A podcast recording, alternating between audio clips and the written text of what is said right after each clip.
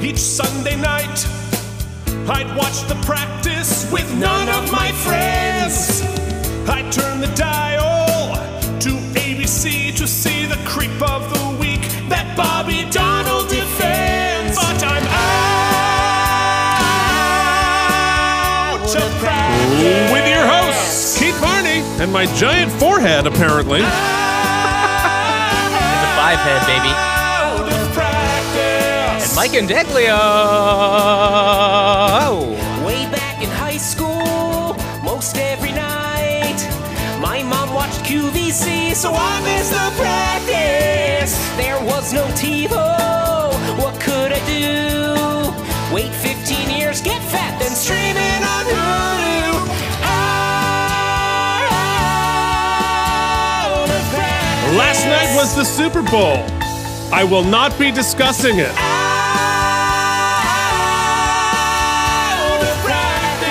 As CEO Jen put it, that was kind of lame. Out of. And welcome to the Out of Practice Podcast, the weekly podcast in which we discuss David E. Kelley's award winning series, The Practice.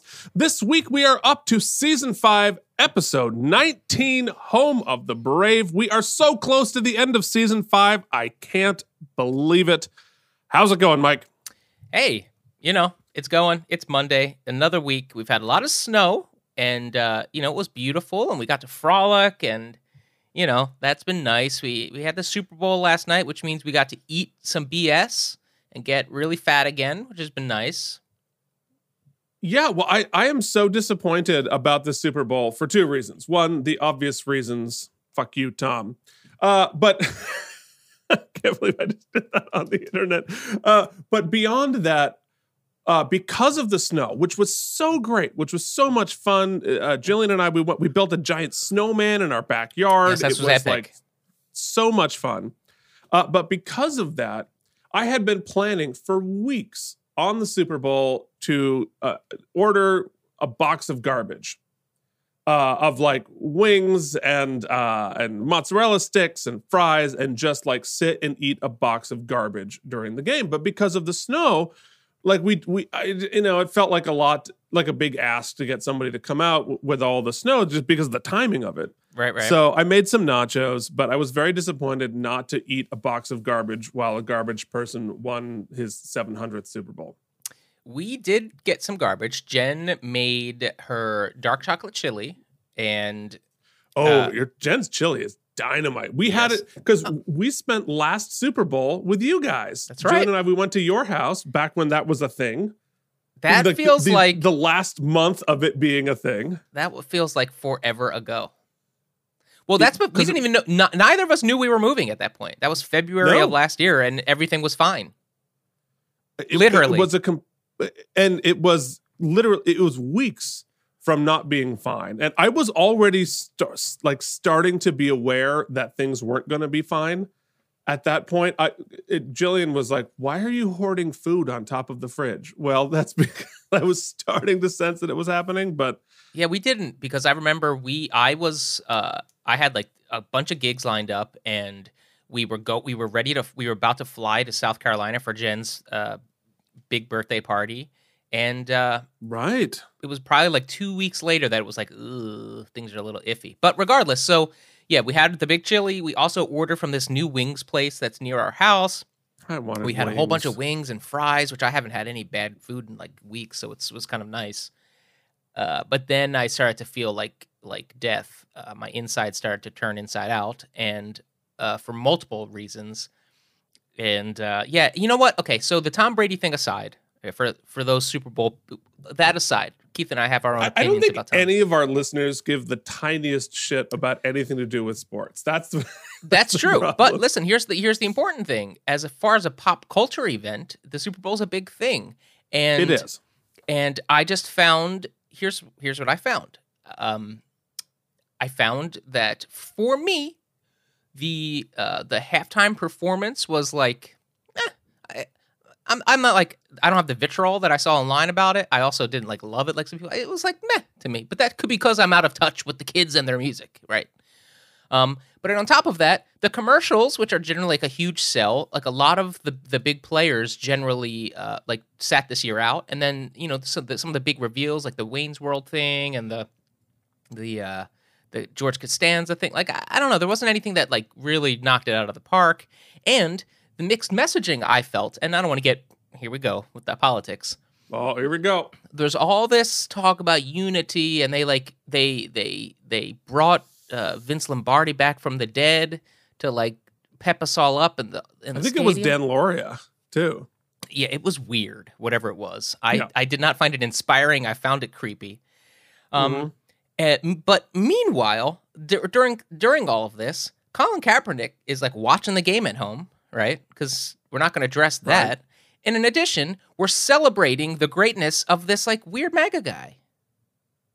Well, yeah, and I, I, I, have been the unity, unity, unity thing has always a little bit set my teeth on edge, and like it's not that I'm I, I'm 100 percent for unity. Of course, for unity, yes, please, for the love of God, let us reunify. But there is all of this rush to unity without accountability, and I don't think you can have unity without accountability and and those two things are is uh, must be are essentially tied together because it's not unity without accountability and and i and it it's tough. It i i find it a little bit rough when when you don't marry those two together. It because it because i think that one side of the spectrum is really pushing one without the other. Let's let's skip accountability. Let's just skip right to unity. So therefore the thing that tore us apart can just come right back because there is no accountability. Sorry Well- that's my soapbox. Yeah, but let- but let me talk about how that has. It was not even. You couldn't even paint a better picture of this than we've been hearing for weeks and weeks and weeks and weeks that um, they're. You know what? We're going to have seventy five hundred vaccinated healthcare workers that will be, you know, at the game. And the implication in the press, at least, what I, the way I read it, was that those would be the only people attending the game. But Super Bowl Sunday, there are 22,000 other, most likely un- inoculated people. Yeah. So yeah that's mixed messaging. And I have to say, as just a side anecdote, and then we can jump off this. Um, uh, I don't know if I've mentioned it. It's probably come up a little bit. I spent about two years of my life living and working in Tampa. Okay, I'm I'm well versed with Tampa. oh yeah Um, I still have a, a handful of friends down there, uh, and I do I do not say this lightly. I'm not making light of it. Um, in fact, one of my friends lost his wife recently to COVID. It's it's a Oof. terrible, terrible thing. I think we all are on the same page about that.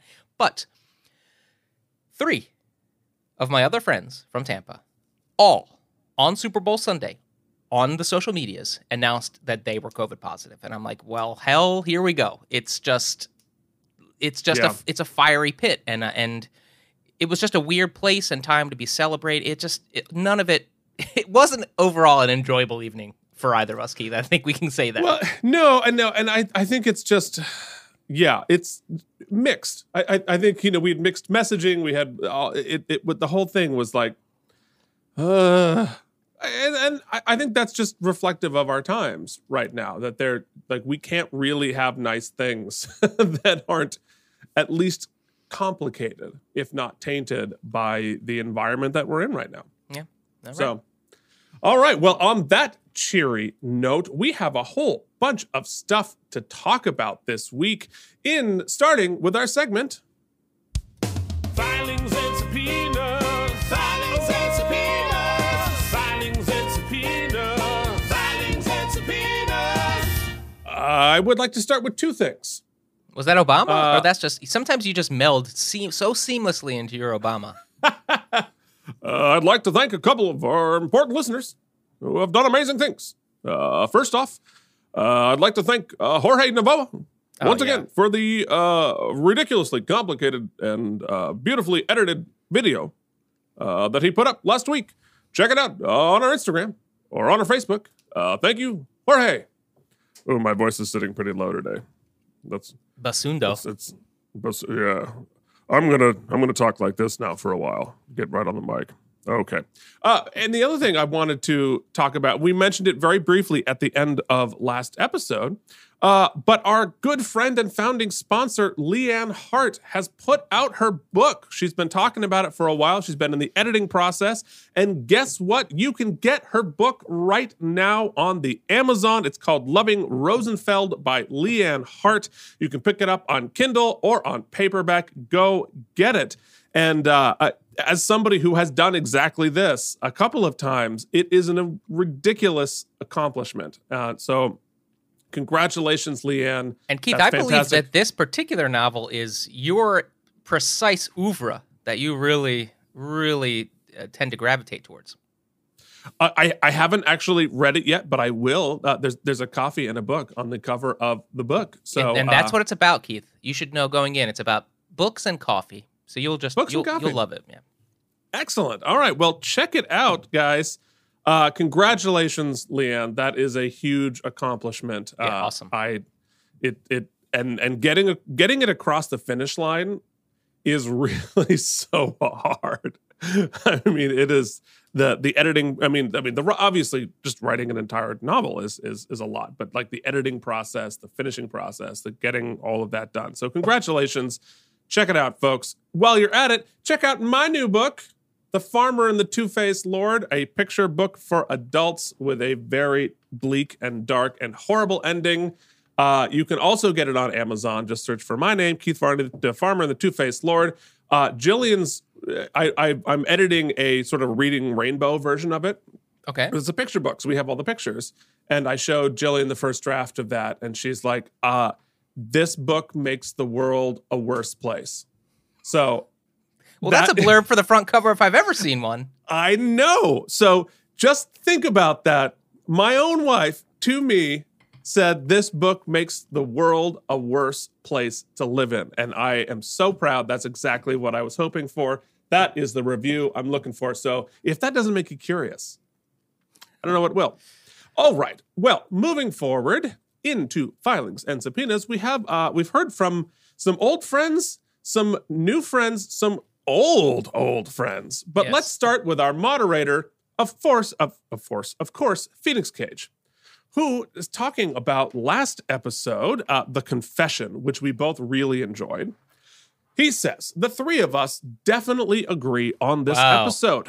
Wow. My, I, I don't think we've ever agreed, all three of us, on anything ever in all of space and time. Until now. Uh, but he's until now. But he says my reasons are that it didn't focus on the morality of this case, but rather the broader ethics of the law. Meanwhile, it developed the relationships of the characters using the tension created by the case. Mhm. It had an A story so good it didn't need a B story. So you can't argue that the B. Does that keep going? All right. Well, weird. I, I can't expand it. Well, that's that's all Phoenix had to say. He didn't have to say. Anything. I'm just going to pretend he didn't say anymore. He also said, in undergrad, my focus was psychology and philosophy. Two of my finals were long papers on the subject of identity. Mike, you're making recommendations in and of itself. You really know your audience. Uh, so I will have to uh, check that out myself. And uh, yeah, so we and we talked about the uh, the Star Trek gig. And then we talked um, about video games a bit.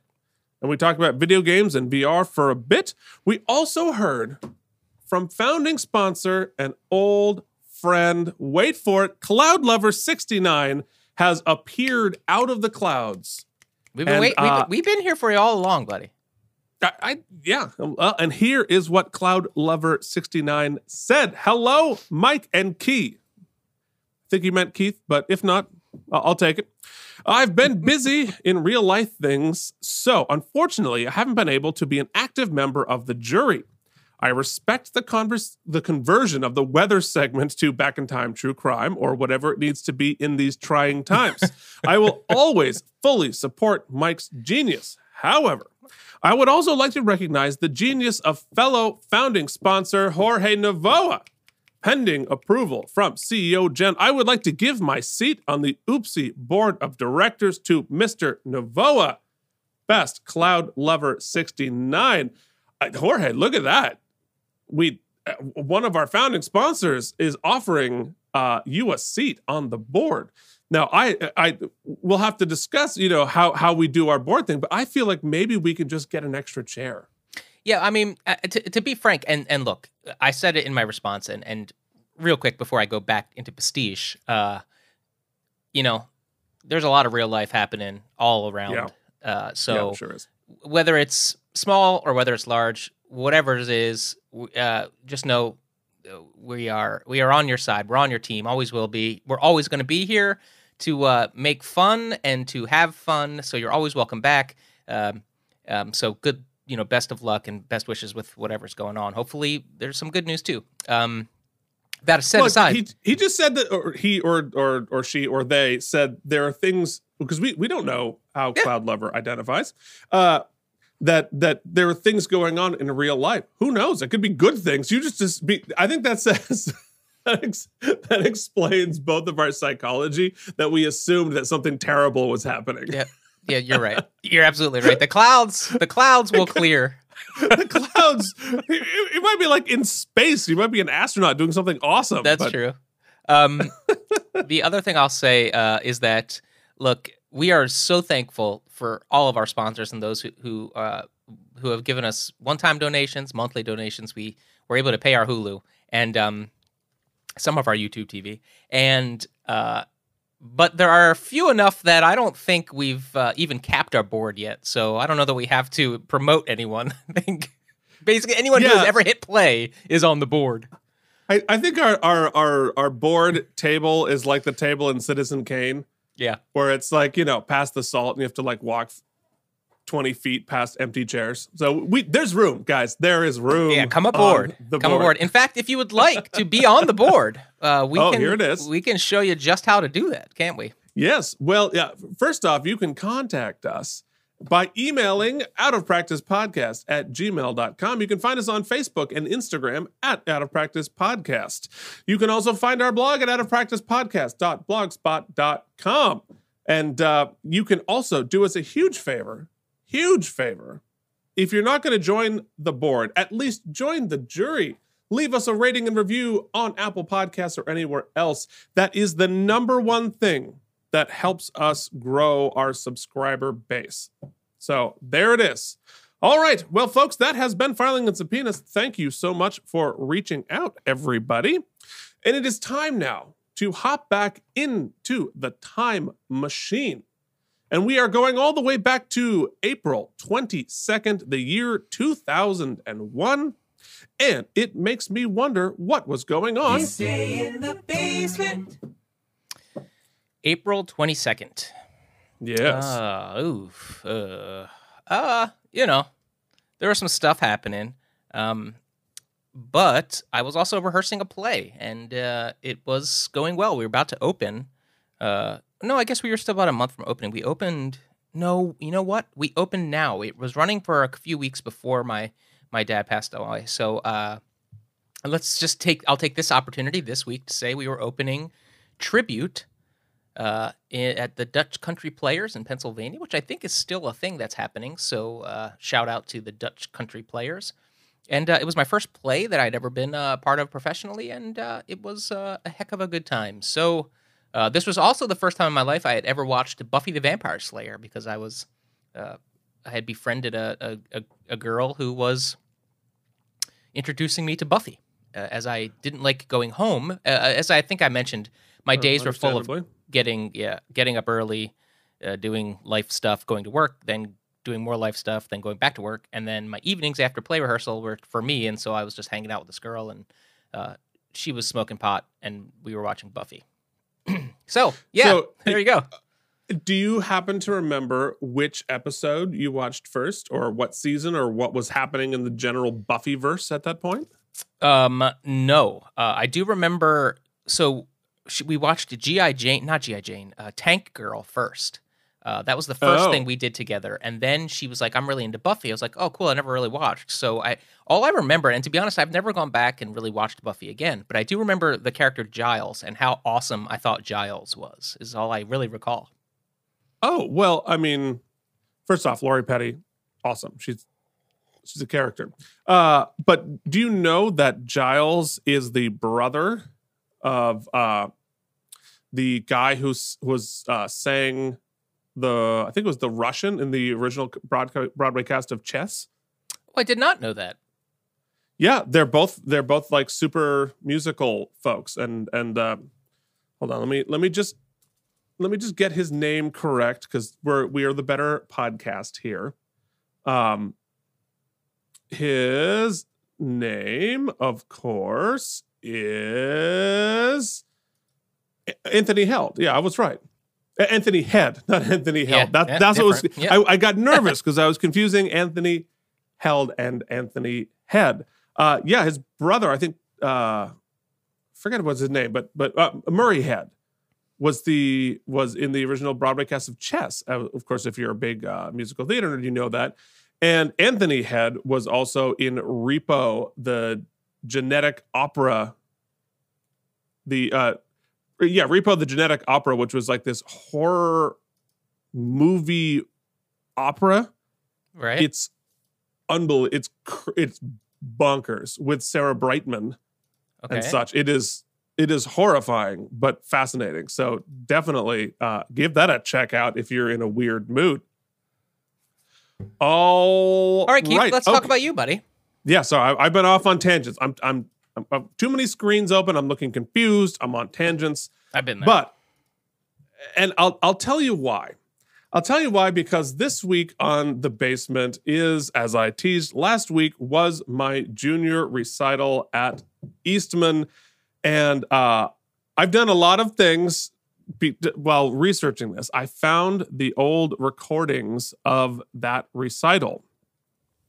And uh I I listened to as much of it as I could bear, which was not a that's great tough. deal. Yeah, that's rough.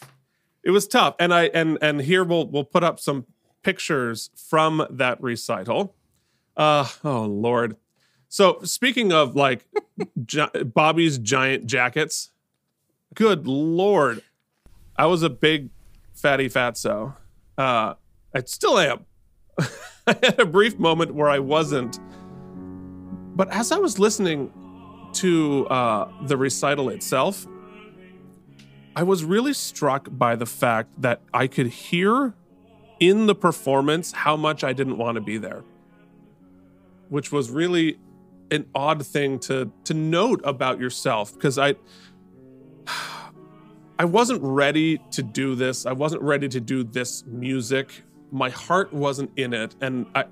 It, it's almost like you're listening to a recital of somebody with a gun to their head, which is a weird thing to do because I, I, you know, I love music and I love singing and I and I just profoundly love this whole thing, but I just, I just was not. I just didn't sound good. I wasn't happy, and uh, yeah. So there it is. But that Well, was since uh, we, we haven't blurred his face, shall we give a shall we shout out to the the accompanist there? Oh, that's Chapel Kingsland, who was my uh, my second accompanist at school after the uh, the woman who is now a world famous opera singer broke up with me, sort of, uh, which we told the story about before. Yeah, so I I don't know. Like it was, it it made me a little melancholy this week going back and um, listening to this Well, because you're, a young, like. you're a young man. You know, there are two times in my professional career, or in my career, I'll say, that I agreed to do something that I, I, I later regretted. And generally, I think you and I can both attest to this, is generally when you, um, when that happens, but you've already committed, you still give it. You know, part of being a professional is you give it the old college try. You you don't want to be there. You you don't like whatever it is or whatever for whatever the case may be, but you still you give it everything you got. Uh, but this one time, I got myself into something that was just just really embarrassing and bad. And I, Mm. uh, my friend and I, who was who was also part of it with me, I won't even mention my friend's name. I Kind of got a little drunk before the performance, uh, Mm. and this was a paid gig in front of people, and I just I phoned her in, and and the the thing that sucks the most is that it has found its way to YouTube. So you know you can get there. It's you got to backdoor yourself Oh. to the vid, but there's a video of me just like not being a professional, and and I regret it. I regret it. So Yeah. you know, difference being there, Keith, is that you know it's it's not it's we've put it on the internet now. Um, but uh, Well, you weren't a pro. You know what I mean? You were just Well, they're life lessons. No. Well, and, and I don't regret having gone to that school. And Oh, no. I don't I don't I don't really regret having done that. It's just that I wouldn't change it today. Okay. If I had another shot when I was 18, I might have done taken a different path. I think it Mhm. was just one of those things where I, you know, we'll, we'll talk about it more, but it was like I ended up there because I could be as opposed to because I wanted to be. I got you. And and uh anyway, so it, it- yeah, it's just I I'd love to do it again now when I could enjoy it. Because I, I think if I, if I could go because I was I was literally thinking I played through some of the old stuff from it and I'm like, a I can sing it now, which is really fun, and but I don't and I don't remember any of the languages that kind of stuff. But I I wish I could today go and have those voice lessons and work on that rep again, but not for a reason, not to be judged, not to make a career in it, but just for the for the fun of it. Because if I were doing it for the fun of it, I think it would be fun as opposed to like, oh God, I have to like become an opera singer, blah blah blah blah blah. It was it was weird. It's one of the All right. reasons I lobby that most, most, not all, uh, most kids should have to take two to three years before they go to college. Like, you just aren't you aren't fully baked yet, and you're not getting out of it what what you're paying for it. Uh, uh, unquestionably. Yeah. No i i wish i'd taken a year or two. Like there was there was no hurry. Like and and i would be i would have been much more ready for it emotionally physically. I mean when you're 18 as a singer like you're just your instrument isn't developed yet. And so you're i'm literally still in puberty for god's sake Actually, biologically, right? This is basically now you've it's only the past five years you've really you're really ready to yeah your voice oh, is oh yeah no i mean the for for Th- for classical right? singing yeah classical singing your prime is like 30 to 45 so Keith? I'm, I'm Keith? i'm what i'm doing right here is wasting my prime talking on a podcast With that, we should segue out of here. We're just gonna regret our life talk again. about It's time for the Out of Practice Podcast's This Day in the World. The greatest hits, the biggest movies, headlines from Vermont, essential sports updates, and for some inexplicable reason, the weather from 20 years ago. Now back to Keith and Mike. Okay, folks, we are talking about April 22nd, the year 2001. And the number one song was All For You by Janet Jackson. The top movie was Bridget Jones' Diary, which took over the first place in its second week because it was a sleeper hit. It was not first place its first week, but there it was. The Burlington Free Press talked about 30,000 people protesting the free trade pact in Quebec. This Now that's a video, jam. Now this is a jam. this cover is so hilarious. If you're, I'll put it out. It is. Uh, I'll, I'll put the link in the show notes because this person covering it got their all of their ridiculous musical theater friends to f- stupid dance behind Oh, the video, no. and it is ridiculously Like funny. like on purpose. like, like on purpose. Okay. It, it basically like if you and I and Jen and Jillian were like, okay, I want you to 80s dance, but like do the best you can, which will be hilarious. That was like, me during it- the uh, the Super Bowl halftime show last night. Uh, we were on camera with a couple friends, and they had kids, and the kids were big fans of the Weeknd, so they wanted to have a dance party. So I, you know me, Keith, I'm not Oh, going to yeah. give you 25%. I went No. for it, and uh, I don't know that I'm going to be getting out of this chair anytime soon. yeah, so how much Advil did you have after halftime? Uh, enough that and some uh, some hate Basil Hayden. All right, thank you very much for that.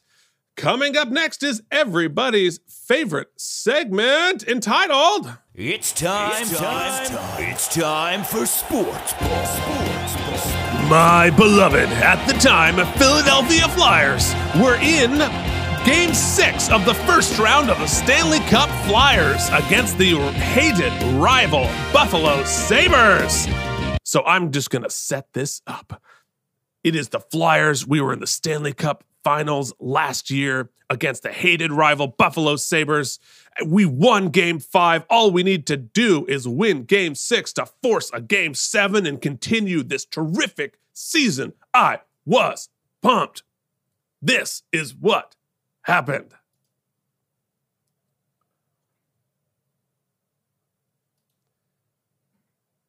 That's one nothing Buffalo. That's two nothing Buffalo.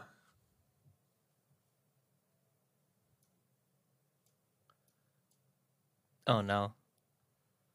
That's three nothing Buffalo. Oh boy. That's four nothing Buffalo. Oh boy. There's more.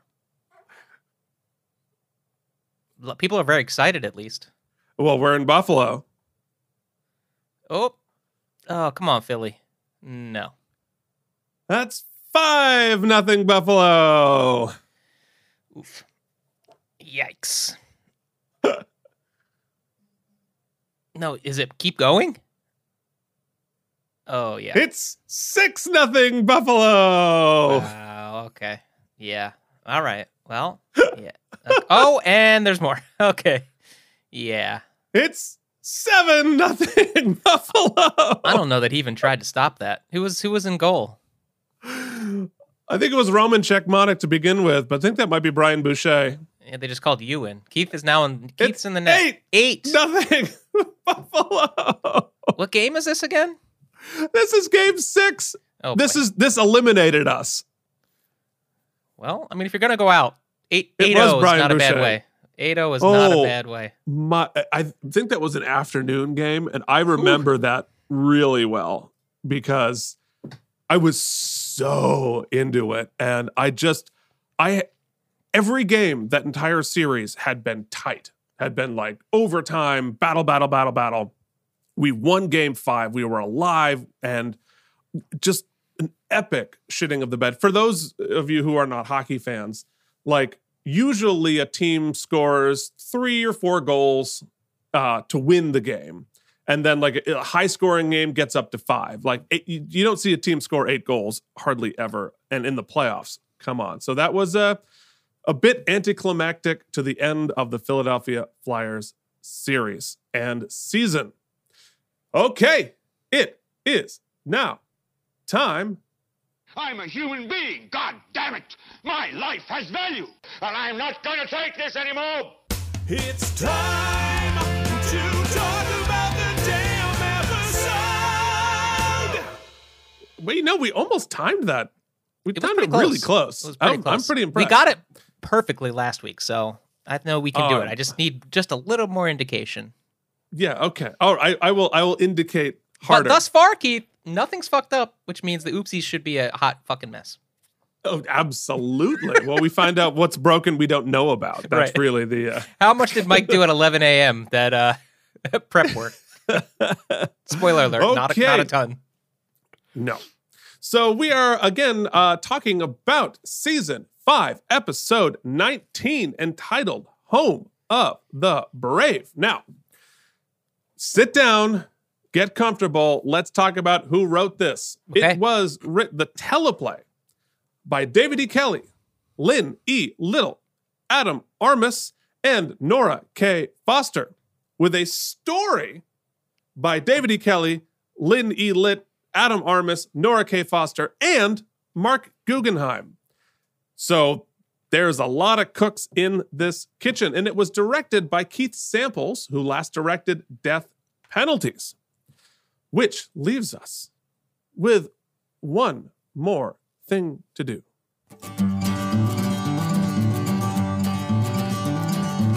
What is that supposed to mean? What's your problem? Is this what happens to women when you insert your penis?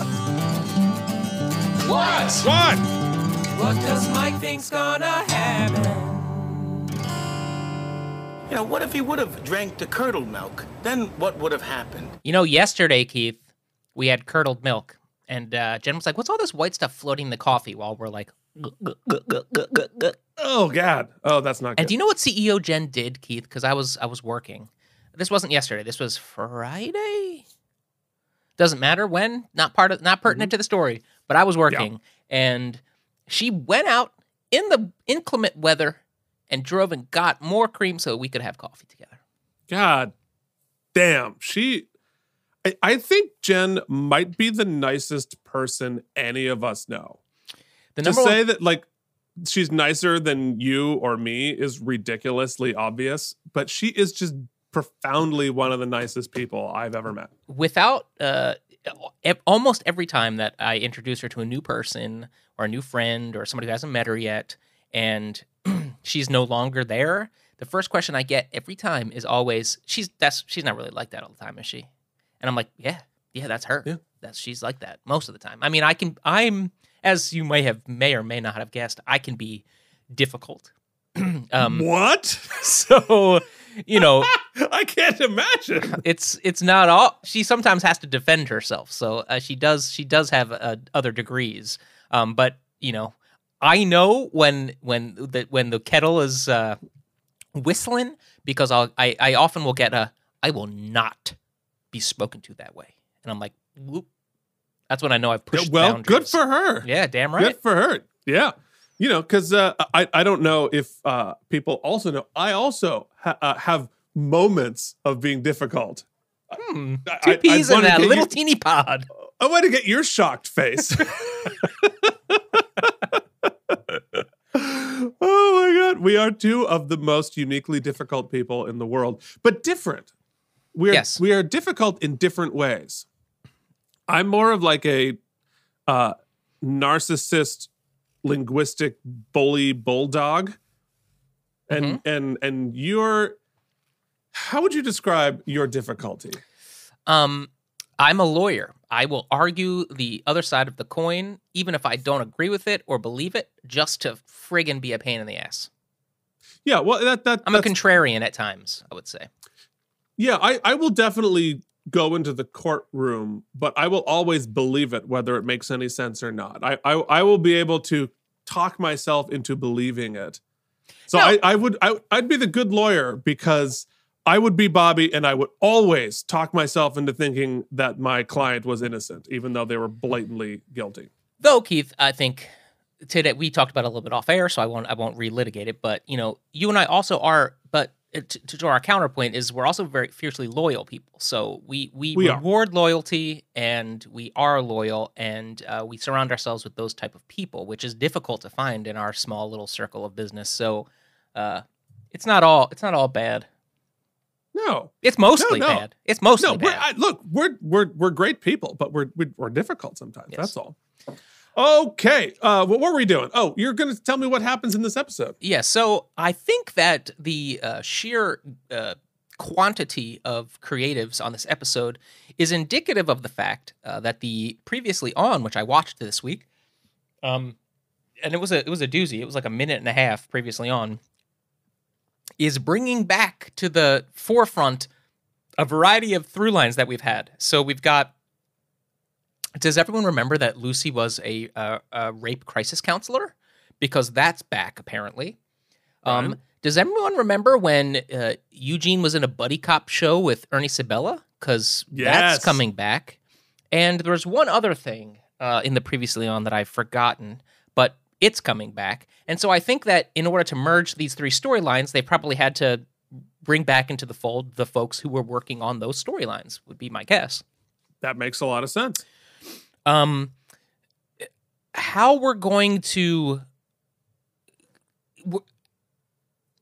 I would, I would, I, I'm, I'm, I'm tempted to think that we're going to have just have multiple stories going because to, to somehow merge a Lucy as a rape counselor, crisis counselor, and Ernie Sabella's like generally general comedic appearances. Yeah, seems, that's a, that's a bit of a tone shock. Yeah. Yeah. Though he was sad puppy at the last one. I mean, it they it is a sad kind of tale. Oh, he's he's heartbreaking. Yeah. Um, and let's not also forget this wasn't mentioned, but we do now have bad guy Helen back. So Let's not forget that from last week. So anyway, I it's the it's the we're coming up to the close of the season of Big Swings, so I don't want to let us anybody down. Um, this will be the last appearance of Ernie Sabella on the practice because somehow, somewhere, some why, Ernie get dead. Oh shit! Ernie get wow, dead. you're gonna kill off Ernie Sabella? What kind of a monster are you? It's look. That's why they needed such a huge team in order to craft a deft narrative. In order to murder Ernie Sabella, uh, they swing, needed a big team. Big swing.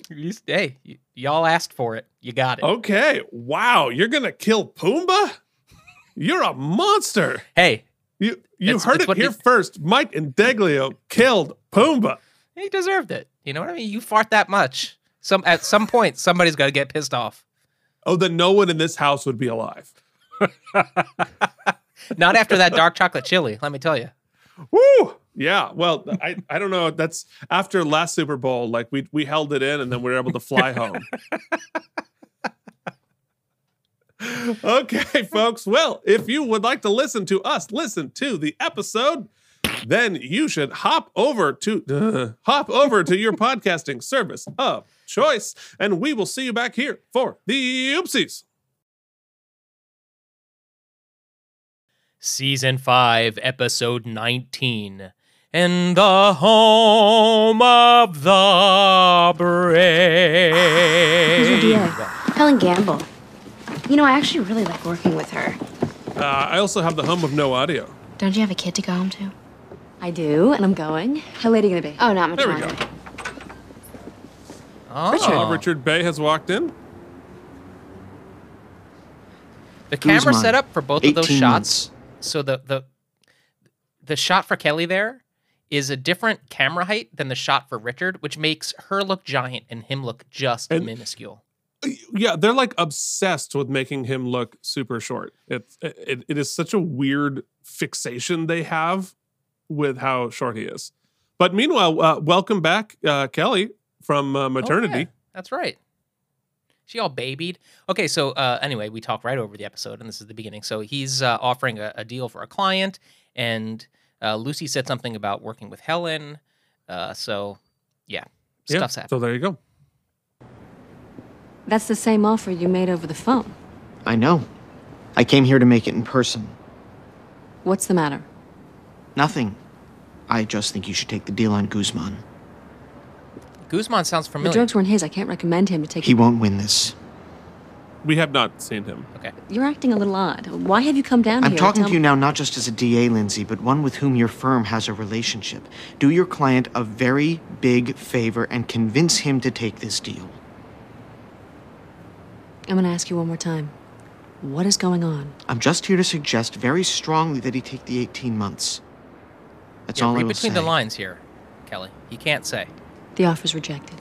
he's like Lindsay, bullhorning between the lines please. right now Tell me more than what you're telling me. I can't. which is a fair question. The question offer's rejected. So is richard trying to do the right thing is richard trying to do the wrong thing Well, he's trying so to do early, something It's so early in the episode. My my gut's telling me that uh, Lindsay made a mistake there. Yeah, well, they certainly set it up as the teaser. I, I, I will say it's pretty clear Lindsay did something consequential there. Okay, all right, I'll take it. Yeah, yeah, but uh, it is interesting th- the way they've written the character of Bay up to this point. Like, we really don't know what his motives would be there. Like, it wouldn't be unprecedented for him trying to. To be trying to do the right thing, but it also wouldn't be unprecedented for him to be trying to screw her. I'll say this though: the direction's generally good on this show, but but Richard Bay, uh, Jason Kravits's performance is always very good, and he's very good at, dispe- at distincting between uh, when he's kind of nefarious and when he's being sincere, and that felt sincere. The performance, at least. Agreed.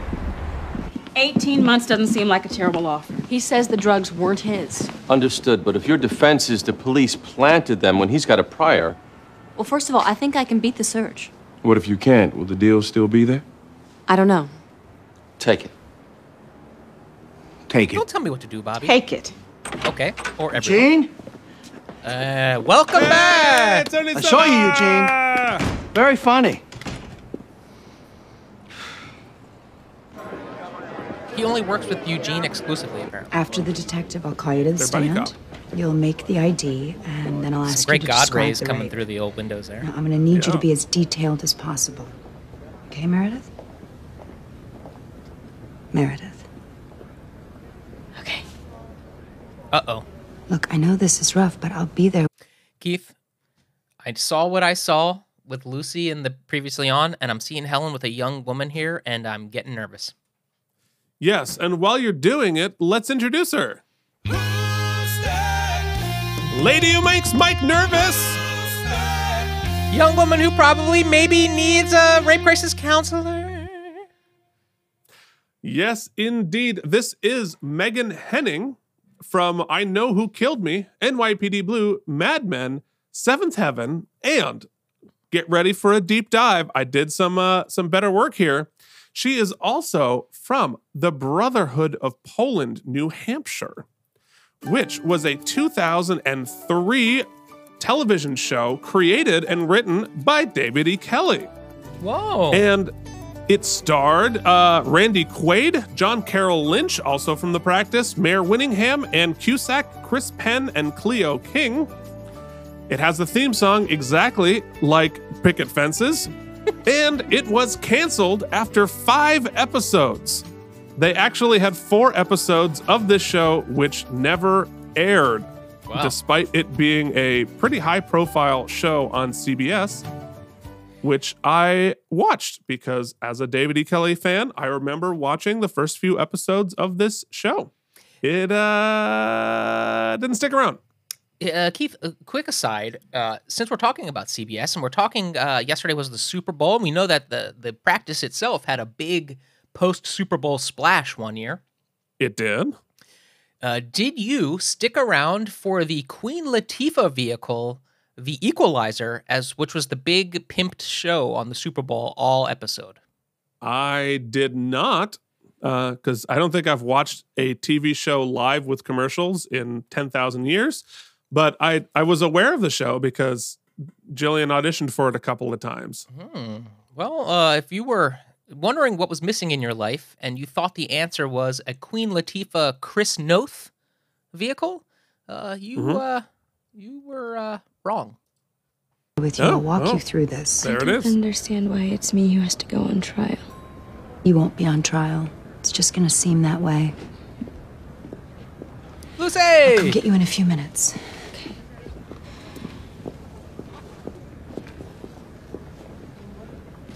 Your parents didn't fly in. I talked him out of it. You know, if you look the at, less people that at know me, Marla's the better. body of work prior Meredith. to this show, You don't have hmm? any there's shame no in way this. they could have I known know, but that her defense attorney, he is going to blame me. You before said they that cast her. I also said that that's standard strategy in No. date rape cases. Well, because she was If was you just go in there cast and as the comedic strong. relief Stick to the truth. You're going to be fine. and all the well, she's also like a child Thank actress being not here. before Yeah, yeah. this. This is her first like I would have adult never work, made it really. this far. Well, you have. There's just a little further to go. So Lucy stuff is wasn't counseling mine. this 10 grams, woman Manny. through a you date could be rape looking at a lot of time. Look, if they're offering 18 Helen months, that tells me the DA knows this is weak. Maybe he knows the drugs were planted. I don't think he'd prosecute if he thought that. Look. This DA, he seems to be suggesting that something else could be in play here. Do you know what that could be? No. Could he be bluffing? Afraid he might lose the suppression hearing. It's possible, but I didn't get that feeling. Why not just try with the motion to suppress? And if we lose, My then- concern is the state may pull the plea if they win on that. This guy's hair is The curly. stuff wasn't mine. I'm not gonna cop well to it. spotted. That's the insightful info you It's come here to the suppress what we podcast for. Meanwhile, let's set up the family. Family of people being prosecuted, one of whose hair is curly. I think grandma or ma or other person in the room there seemed very familiar. Was she in In the Heights? Question mark. Oh, Totally. I don't believe so. Uh, but this family, the person on trial, Manny, is played by, by Maurice Compte from Narcos, Mayans MC, The Last Ship from Dusk Till Dawn, the series, and Breaking Bad. His brother Hector is played by Ronaldo Gallegos from Animal Kingdom, Logan, American Sniper, Rambo, and Sons of Anarchy. Wow. And the mom is Anne Betancourt from The Strain, Mission Impossible 3, and a bunch of other things. Miss Dole. But she's super familiar. Uh, look, she's done theater stuff. I basically raised my brother. He never knew his father.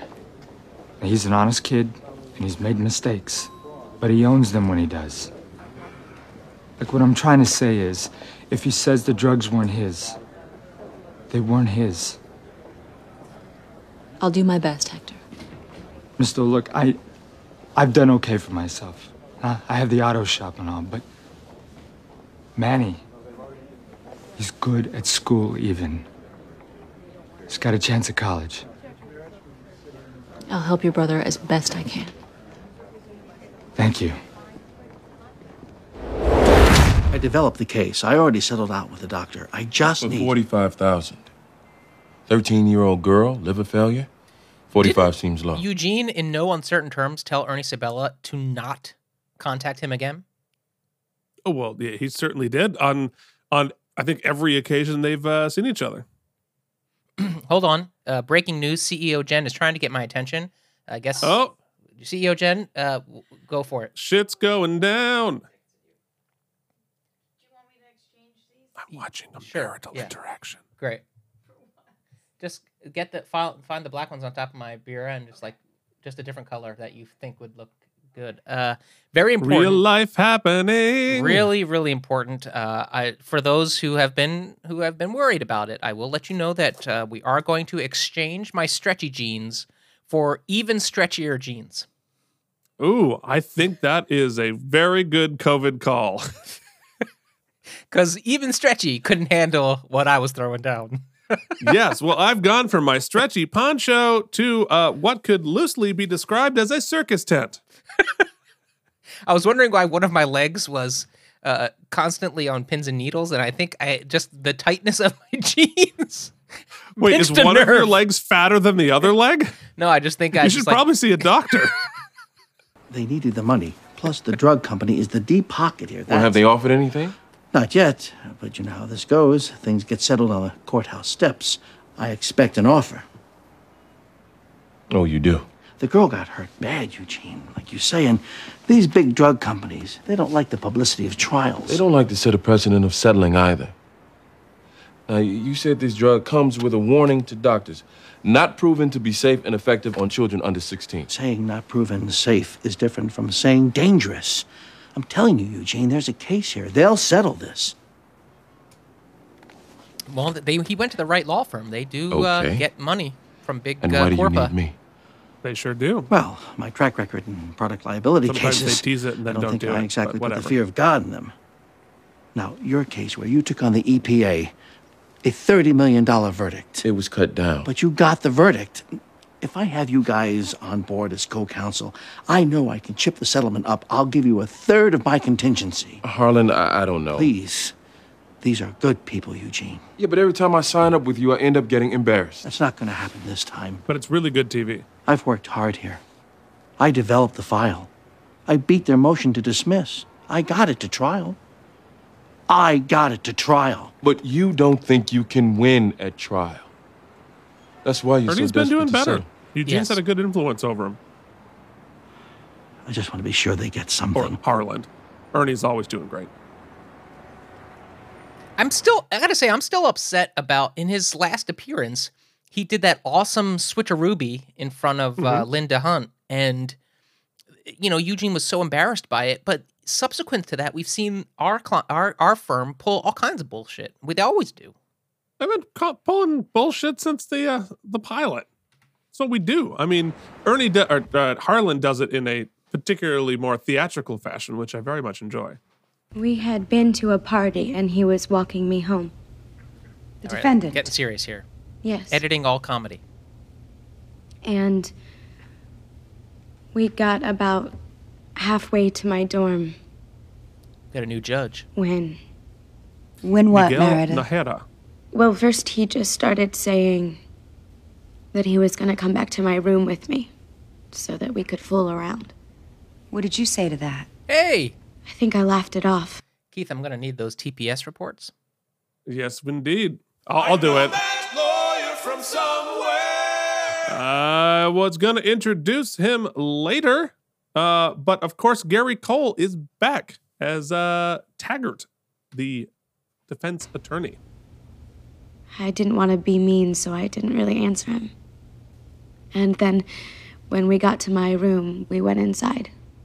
You let him in. Yes. We were still talking. And I had some soda in my refrigerator, so we had a drink. And then suddenly he just grabbed me and he tried to kiss me. What did you do then? I pushed him off. I mean, we weren't even on a date. He was just walking me home from a party. And what happened after you tried to push him off? I think I laughed again. I don't know to make the situation less awkward, but I told him, no, it's time to go. And he grabbed me again. After you said no. Yes. He pushed me onto the floor. And then what, Meredith? He pulled up my skirt. And This music is wildly unnecessary. I was just he going say pulled my that. panties down. It was so it was so What did you do? effective without it. I tried to fight him off, but he had my knees pinned to I the mean, she is giving an unbelievable performance. and. I couldn't. And then he was um, forcing himself inside of me. We're getting tears and snot and And did you have intercourse? all of the fluids. It wasn't intercourse. At any time did you consent to this? No. He was raping me. Uh, gavel it closed because Yeah, I mean, game over. yeah. And uh, but you also you was can on night see patrol and I saw the why David run E. Kelly sign. remembered her. What happened as next? the actress? As I approached the like, defendant's vehicle, I got a new show furtive coming out. I'm gonna make her. What exactly did he series do? regular on He that. reached under the seat as if he was going for a weapon. And what did you do, officer? Fearing for my safety, I pulled out my service revolver and asked him to step out of the vehicle. I then I forget this judge's name, but he's no nonsense. I remember that. He is. It is Frank Burney as Judge West. But while we're doing it, let's introduce the guy on the stand. Cop on the stand. Guy doing an approximation of a Boston accent. This is Kevin Chapman, who uh, you would know because he was a series regular on Person of Interest. He was also on City on the Hill, Sneaky Pete, Rescue Me, and Brotherhood. He is uh, gone on to play that character in a lot of things past this. And began to search the vehicle for a possible weapon. Did you find any? No, but under the driver's seat was a plastic bag containing what was later determined to be 10 grams of crack cocaine. I placed the defendant under arrest and advised him of his rights. Actually, it's, that's a pretty good Boston accent. You feared for your safety. That's correct. After you got the He might defendant out of his from car, what did you do next? Local searched for hire weapons. only. Did you call for backup? No, I thought I could handle it. Did you pat frisk? Actually, I thought the weapon was in the vehicle. How about handcuffs? At that point, no. You were alone and Keith, what does Jason Kravits know that we don't know? I don't know. you left my client Well, I- I think we unrestrained and find out, unsupervised? Like I said, I thought I could While you were it. searching the vehicle, where was the defendant standing? A few feet behind me, I guess. You turned your back on him, while in fear for your safety. Only for about 30 seconds or so. Your Honor, we move to suppress all evidence in this case. Officer LeMay's search here clearly does not fall under the Terry exception. He has failed to provide any legal basis for a weapon search. The fact that the defendant made a furtive gesture is not disputed here. If you consider the defendant's suspicious behavior, the time of night, the neighborhood, a reasonable police officer would have feared for his safety and searched the car. Perhaps, but the fact remains Officer LeMay failed to conduct a simple pat frisk. That tells me he wasn't threatened by this defendant, nor was he concerned for his safety. I am finding the search to be illegal. Charges are dismissed. Boom, Lindsay. Oh, well. It's a little early to win. done. A little early to win the case. I don't know. That music is not the triumphant, the practice music. Uh-oh. People coming? Thank you. Thank you so much. Daniel Guzman, uh, they're you're under arrest. Get your hands up. Step back, sir. What's going on here? Immigration, Your Honor. Yeah. Placing this man Hey. under arrest. On what grounds? Violations of the Illegal Immigration Reform and Immigrant Responsibility Act. What? What's happening?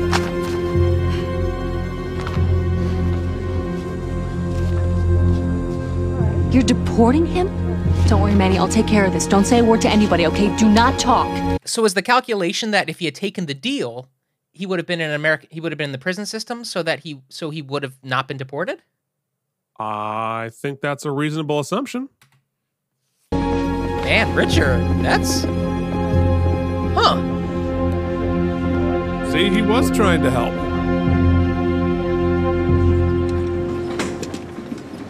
Keith, have I mentioned guess- before that I have a little crush on Kelli Williams? Oh, yeah, you've mentioned having a crush on pretty much all of the cast, male and female. Now, now. the conference room. They make a on? make a make a make a you oh. happy. Ladies and gentlemen, ladies and gentlemen, all right. I'm just going to say this quickly. I've always been on Team Bobby. You know that. However, there is a rule when it comes to men's fashion. It is always, sometimes, never.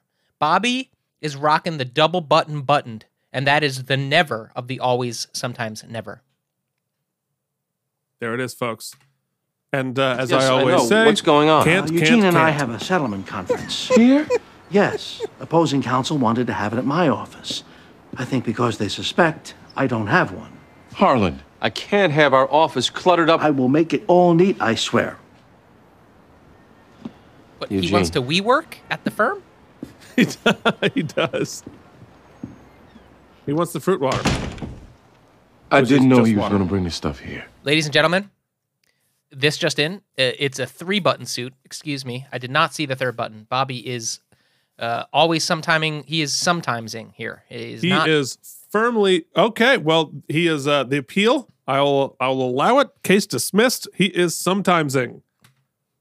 What's this case and what's our involvement? Product liability against a drug company that injured a little girl. Harlan. And this has been Fashion Court with Mike and Keith, who haven't worn. Mike is thirsty for fashion. He's thirsty. He's gonna need some more stretchy pants. But this guy ponies you up He has a really time. fat I told him but I'd the join other one's a settlement skinny. Conference. That's all it will be. Why can't you ever say no to this guy?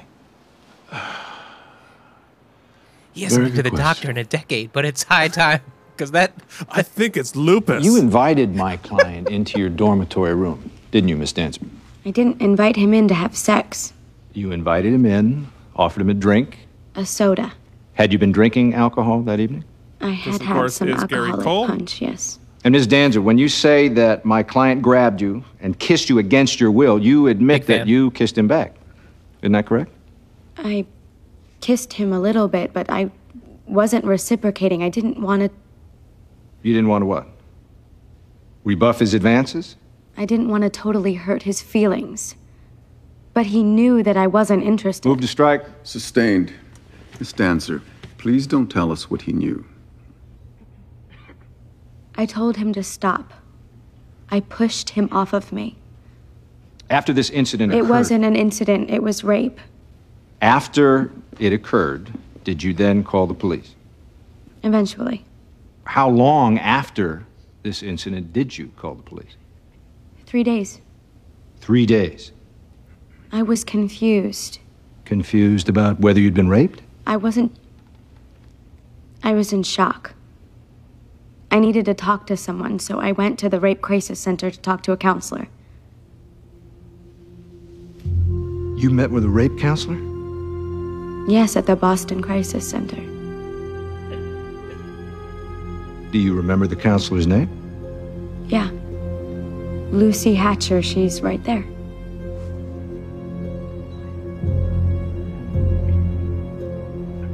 What did you tell Miss Hatcher? Objection, privilege. Sustained. Did you become clear that you'd been raped after talking to this counselor? Yes. After meeting with this counselor, that's when you decided to call the police. Yes. Why is that a big reveal? I, I- what does he think he has here? Like, Like that's an I'm insinuation an that she American. convinced You she were born in this country. to claim rape. I adopted Manny when he was a year old. He was my sister's boy. She came here from Colombia to get her green card. She was only here for a month. You know, not not you know not to mention that unfortunately, uh, then and even now, a lot of women, especially college age, have to be educated on what rape is because a lot of them are, are still the society brings people up thinking that they deserved it or they should have said or, or bear some responsibility in it Yeah. and, and all that. Yeah, no, of, uh, uh, of course. And I think it's a very, I mean, it's it's an important topic. And I'm, I'm glad that they're they're having Lucy be our our our window into this and these questions. Meanwhile, Gary Cole plays such a good asshole. Like he was spending like 1990 through 2005 like playing assholes before he went in his comedic turn. When she was killed in a car accident. And meanwhile, legally adopted him. This other yes, case, I have all the court papers. it's a Dreamers case. Hmm? 20 years before the Dreamers. Yep. Or 10 years before the Dreamers. it, it, it's it's funny how and you know what to be honest we haven't really gotten the Ernie Sabella case yet we don't really know what's happening there but um they're always like oh we got two heavy handers so we're gonna have to we're gonna have to bring in the comedic relief somehow Yeah. Did But you it- file I- papers with the Immigration Service? I love that they're telling this story about a, a Nobody dreamer advised essentially me I, I had to do that. before it was Okay. part of our public consciousness or at least of Manny isn't a resident of this country. What? Why? You're not a U.S. citizen, and because you have a felony drug conviction on your record, the INS has the power to remove you. They want to send you back to Colombia. Back to Colombia. He doesn't even know anyone in Colombia. We have no family there. He doesn't even speak Spanish. Something is going on here. I don't know what, but The drug conviction was over a year ago. Why do they want to deport him now? I thought she wanted to have sex. She said that she pushed you off. Yes, one second she was pushing me off, the next she was is Chris kissing me. McKenna. Did she tell you to stop? She said no a couple times, but But what? it wasn't no, like don't.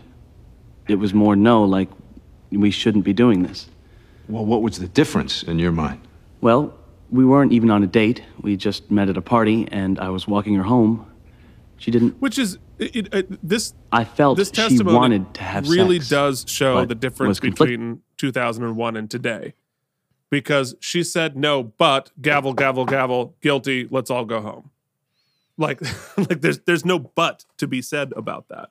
yeah although Keith I would argue that there there isn't a- difference because I I don't it isn't today it's not gavel gavel let's all go home. There's still you know look at the mm-hmm. Kavanaugh hearings look at the the, the Yeah, guy Jesus, who just got out of college like it's still it's well, the I'll, same I'll put it this way: today we know it should be that way. okay. But, I mean, we knew it then too, but it was like more people know that it should be that way today. At least we're talking about it today. yes slightly more about it. Is about all I'll promiscuous. Did you force yourself on her? No. and this has been women's rights by Keith and Mike two straight Right, two straight heterosexual white, guys. men, yeah, who know nothing about anything. I definitely took the initiative, but I thought I was doing something we you know, I, I had, and this is some years ago, but I'll never forget. You know, it, constantly, and you know, to be an ally these days is is takes you have to do legwork. You know, it it used to be you could just be very supportive, and it's no longer that way. Like, there's just so much more nuance in things, and I consider myself pretty uh, pretty up on my my allyhood, but even that is is lukewarm uh, these days. I have to keep continually educate myself. Anyway, um, what I'm getting at here is that I'll never forget one of one of the more, more eye opening experiences of myself is, you know, early career days. Uh, Keith, I think we're both in the same boat. You know, you're auditioning, you're getting headshots, you're doing the stuff, right? And I had a, a, a girlfriend who came home and was just like distraught and really upset. And I, I um, I'm going to be really vague here because I don't want to like, you know, talk about someone else's trauma. But um, I basically was like, "What's going on?" And the long and short of it is, is that just in like a routine headshot experience, uh, things got complicated and and boundaries were crossed. In like you know this this particular photographer tr- convinced uh, my girlfriend that like she should take some more like scantily clad headshots because it's good for her career, and Ugh. you know she wasn't sure whether like he was being uh what's the word I'm looking for uh predatory but at the same time felt sort of coerced into something that she wasn't completely comfortable with. And just that just that uncomfortability and the fact that she was confused as to whether this was even predatory brings us back to the fact that there are these shades of gray that there shouldn't be right? It should be black. If you are uncomfortable that's fucked up. Well, and and yeah, I mean, obviously, in a situation like that, like, sorry, uh, a photographer, you you're, should never, ever, ever be telling. s- If somebody comes to you and says, "I would like to take some scantily clad pictures," great, go to town. but sorry, you have to tell me off the air which photographer it was. Yeah, it's a it's this is a fucked up. The whole business is fucked up, but I guess when Yeah. you really zoom out, they're all fucked up. Yeah. Both wanted. Now, after you had sex, Mr. Smith, then what happened? Uh, we shared a ginger ale. We talked for a while. And then I left. Was she crying or? No. Did she seem upset? No. I mean, she did have some regret, but. What kind of regret? Well, she just kept saying we really shouldn't have done that and that she's not the type of girl who meets a man and has sex. But she wasn't angry at me. She seemed to be more angry at herself. Did she rip her own clothes? No, I probably did that. What about the bruise on her left wrist? If I did that, I certainly never realized I was hurting her. So when she said no, you figured she didn't really mean it, and therefore you took the initiative? I guess that's right. So you bruised her wrist, you tore her clothes off, she told you to stop. But in your mind, you figured she really wanted it. Yes, a lot of women, they don't want to be thought of as promiscuous, so they'll resist a little even though they really want you to keep going. Yikes. I see. I think we can end with that answer. Good job, Ellen. Agreed. The witness may step down. Like, game over, folks. Your Honor, at this time, we'd like to call Lucy Hatcher to the stand. Objection. This witness has no competence or foundation. This witness was the turning point in Ms. Danzer's decision to falsely accuse my client of rape, and I would like to cross-examine her. Any communication between Miss Danzer and her counselor is privileged. The privilege is outweighed by the defendant's right to a fair trial. Only if Miss Hatcher is aware of exculpatory evidence. That's not the case here. Your Honor, that's exactly what I'm looking to So find out. Lucy This is a criminal trial. My client faces serious charges. I should be allowed to explore this issue. Well, I mean, I, I think the privilege. I'll see question Miss Hatcher really in chambers tomorrow thing here. morning. I mean, the, the- this case is done based on the def, on the defendant's words. like, I mean, I guess he's going to In my try to he's going to try to plan B Lucy into saying that she she forced her into it. right.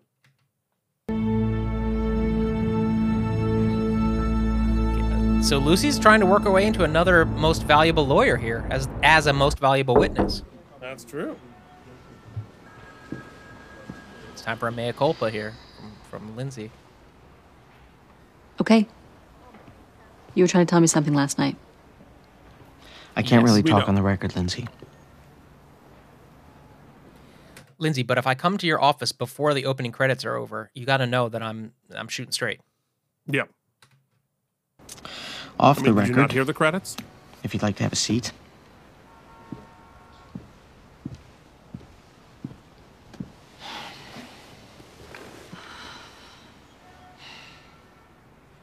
Six weeks ago, an undercover narcotics officer was shot and killed in the back room of a Lawrence bar. Your client was there. Was he involved?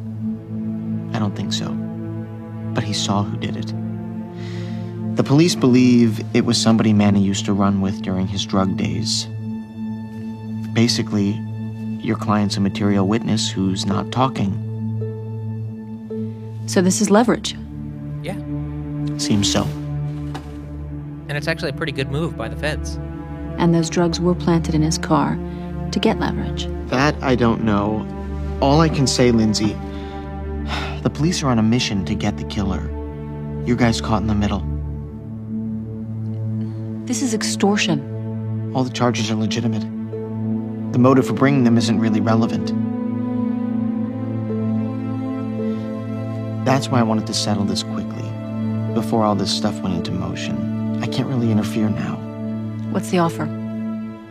If he credibly IDs the shooter, Manny will get an S visa. He can stay in the country indefinitely. What if he doesn't know who the shooter is? He's got a problem. Bye bye bye bye bye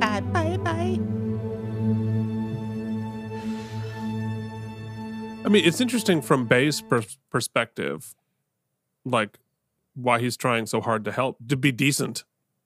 I mean, that usually like his his character is like, well, it's irrelevant. Yeah, but he ha- he does But have a pretty good good, moral moral center, you know. No, he does. He does. Um, you know, I had this experience, Keith, while while watching that scene, which was excellent. And look, nothing explosive happening during that scene. Just two excellent actors uh, ta- acting together, which is all it takes to have a good scene. Well, I mean, good writing and all that stuff too. But uh, long story short, um, I had this like weird giddy feeling inside of me because every once in a while, even though we've been we've done over a hundred episodes of this podcast, every once in a while I get that feeling like, damn, I really like this show. Like, yeah, there was no guarantee starting this that I was going to actually like it. You know, That's Uh, right. because- Yeah, so. You might have done 170 some odd episodes of something you didn't like. yeah. Um, but it's just really good and it holds up. It's crazy and really Yeah. sad that over 20 years, there's only been, you know, uh, uh, just like the most infinitesimal amount of movement forward in most of these issues we've dealt with. Yeah. Yeah. Well, you know, and we talk about the the dreamers, like the dreamers wouldn't apply in this situation because of a conviction. Right. If rape counselors can be forced to testify, what good will they be? Perhaps not as. Victims will be afraid to talk to me. I just need to know the details of your first conversation so I can make a determination as to whether. Why? How did you help her decide she had been raped? That's privilege.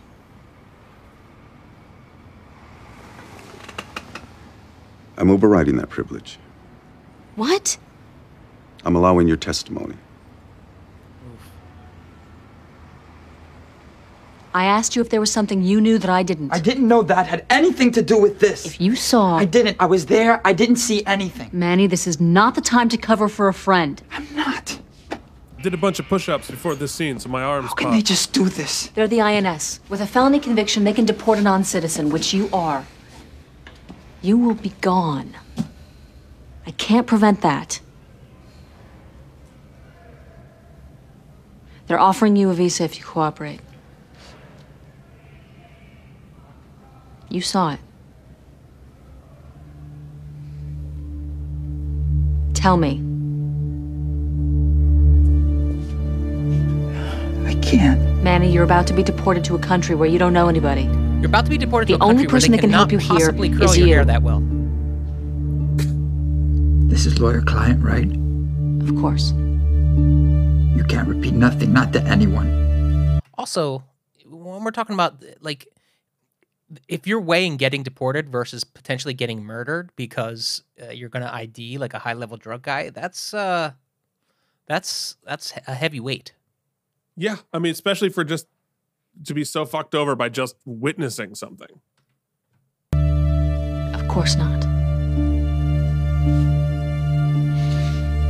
Sometimes you brother. don't want to be in the room where it happens. Oh, I just talked over the big reveal. What? The Oh, big not yet. reveal is. No, we're going oh, back. yeah.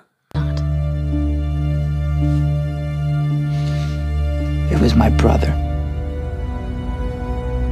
Shit. What? Your brother was a shooter? Hector's a dealer, Miss Dole. He runs an auto shop as a cover. Can't give him up.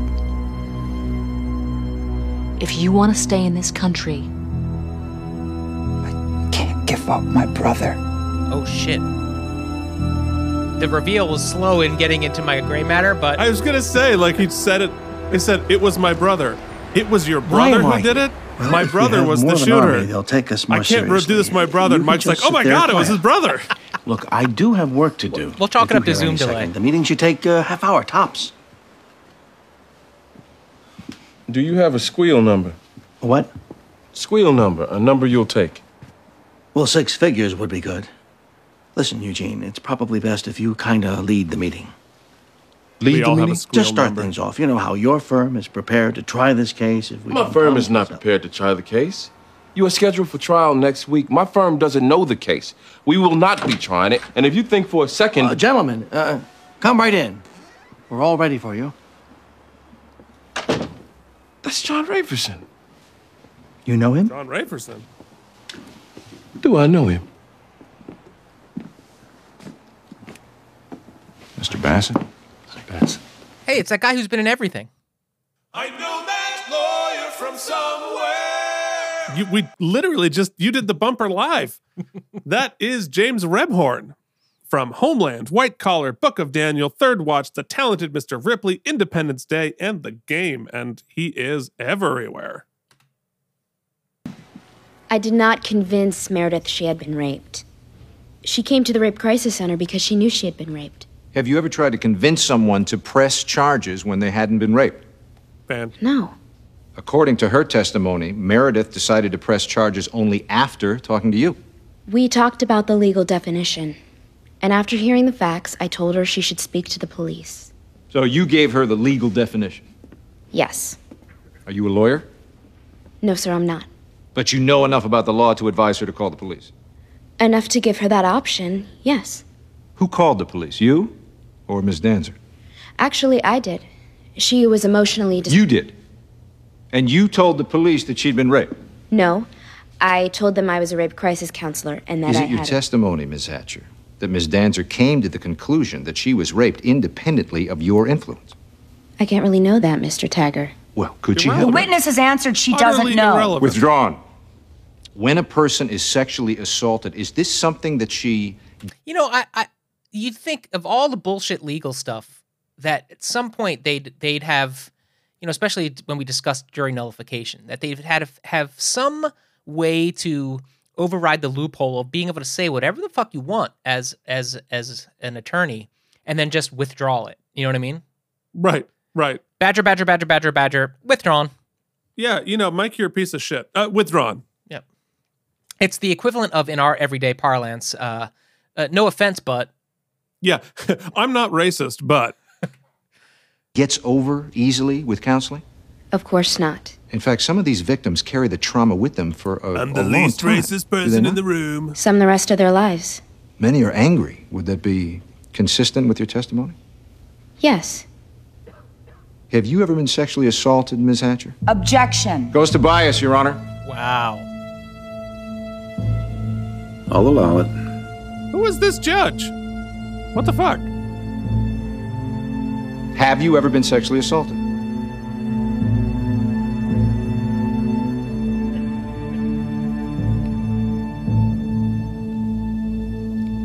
Yes. I want to hear more about that, Lucy. But still, Keith, our base premise betwixt the the excellent te- uh, acting and testimony by the victim, Lu- you you still are trying to push the case. I mean, God bless Gary Cole. I mean, I guess you got to do what you got to do. That Lucy is so so triggered by her own s- sexual assault that she will convince non-sexually assaulted people who came to see her as a rape right. counselor. It's not like they just she found her on the street. And, s- and and convince the jury that somehow Lucy was able to mind meld her into uh, accusing this innocent man of rape. No, it, it's utterly ridiculous. And and beyond that, like based on the testimony of the defendant, he already said she said no, and I did it anyway. Game over. Like th- th- none of it is relevant past that point. You know, and the, the thing that you know during his testimony, I didn't mention this, but it, it, it dawns on me that what they didn't highlight on was he he kept speaking for you know a lot of girls behave X Y Z. Uh, The follow up question there is like, so have you had this experience with many girls? Have you had many? Have you had sex with many girls who then uh, discuss what a bad idea it was and how you shouldn't have done that and and respond that way? Because it sure spe- sounded like he was speaking from uh, multiple experience. Yeah. But I guess it's a good episode of television, Keith, that I'm fucking riled up. Yeah, fair enough. Your dentist molested you while you were under anesthesia. Oh, the specifics. Yes. That's the that's and the, the, superintendent bite, right? at your apartment secretly installed cameras and he photographed it. Your Honor, this has no probative value. I'm allowing it, Miss Gamble. Yeah, no shit, you're allowing it. You're right, Keith. That means he must have gone through case files that he's now just like spouting in open court. Yeah, and I don't even think uh, a couple of them didn't even go into a case file. I don't think the first one did. He must have bought Ray Abruzzo a couple beers.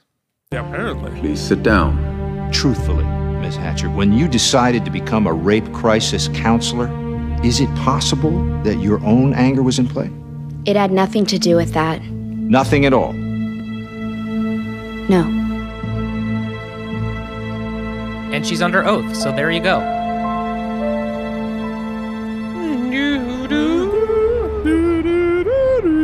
You've seen the discovery. The doctors have cited Reflexin as the cause. Look, I'm not a scientist. None of us is here. So it wouldn't make much sense for us to debate liability. The drug's called Reflexin. Our client has directed us not to settle. I suspect your client doesn't really want a trial. Actually, Mr. Young, in this case, they do. There's nothing better than a trial sometimes to send the message that you won't settle out. And this one presents a pretty risk free opportunity in their minds. You're here. Obviously, you've got a number. Well, the number, I'm afraid, is zero. We're here to satisfy ourselves that it's the correct number. We just beat the EPA for over $30 million on injuries that weren't even as bad. They beat the EPA, Mr. Bassett. Now, while I salute your last minute ingenuity in signing them up for shock value, we know who opposing counsel really is. My firm is very prepared to be involved here. This is complex product liability, and however impressive your talent, there's no way you could conceivably be ready to try this by next week. Mr. Bassett will have to lead this charge, whether he wants to or not. We'll get a continuance. He's gotten six of them. The judge indicated this last one was He left final. that little tidbit out. We're very sorry for the young girl's difficulties. But we maintain our client did not cause them. Thank you for agreeing to meet with us. Why is Eleanor not in there?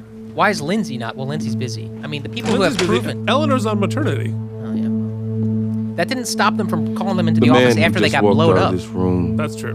Is one of the top three civil litigators in Boston. Are you ready to try this case against him?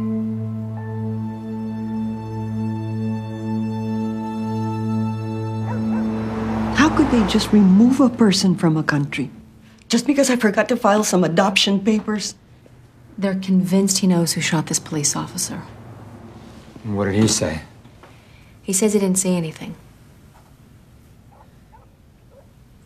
Can't you go to federal court and try to undo this? I'm going in this afternoon. I've scheduled a hearing with a judge. But if I lose that, they'll take him. He'll be on a plane to Colombia. So this brother, he If he did killed a, see he killed a person. Maybe we don't know you the two con- can we don't know convince the, any other context to of reveal that. what he can. It was a drug thing. It may be his only chance. We'll talk to him. I appreciate that. I'd gone to the hospital because I had bruising, From? having sex. And the doctor Keith, tell me they're not treated calling a witness I who's guess going to be like, I wasn't really raped, but I was convinced I was raped. I'd been assaulted. Had you been? No. I guess it was pretty rough, but it was totally consensual. Did you talk to Lucy Hatcher? Oh, Yes. Good God. And did you tell her that the sex was consensual? Yes. And how did she respond? She tried to convince me that I'd been raped. She wanted to call the cops. I kept telling her it wasn't a rape, but she just didn't want to accept that. Though it does bring up a good question that I am not prepared to even come close to answering. I'm just saying it's a question. Actually, I guess I know the answer, but it, just because you don't believe you were raped doesn't mean you weren't raped. Right? Yeah. We can concede that, right? I, I believe so. Yeah. Just like you can be kidnapped and not believe you've been kidnapped. Right. Well, any or anything. Yeah. Anything, yeah. Thank you, Cindy. Yes, and and people's Yours. understandings of what happened is contin- are continually evolving. I mean, think about Have you ever needed to be hospitalized? Our own childhoods, our understanding of what happened and what it meant are, are perpetually changing. Yeah, uh, also known as uh, Phoenix Cage's dissertation on the minds of two fucked up podcast hosts. Just after having Yes, consensual our, sex Our before. understanding of why we're doing this No. is always continually evolving. You filed a police report. People are always like, "So you're doing a you do a podcast about like a just like one television show from that long ago, and it's like you like dissect it." I was like, "Yeah, but it's it's really not bad at all." It turns out. It's just exercising our narcissism. It's and so I mean much- exercising, not exorcising, because that would be actually helpful. I don't know. I don't know that that that really puts a fine enough point on it either. But we're still Hmm. look. If you have any opinions, actually, you know what? I don't want to know them. Uh, Phoenix, I want to read Didn't the paper. I really do. Because Lucy Hatcher convinced me to. She's the one who pushed it. The rape counselor. The woman who you voluntarily talked to about This what is Aaron happened that Lloyd, night. by the way. I wasn't raped. Yet when a doctor asked you if you wanted to see a rape counselor, you said yes, didn't you? Yes. Nothing further. Very good, Helen. The witness Yeah, may Helen's step been down. very good in this. She was raped, Helen. It was total date rape. Why is Lucy standing Either up? she's too ashamed or she's in denial. I never convinced her to file a report. All right, Lucy. Well, can't you put me back up there to impeach her? It won't do us any good.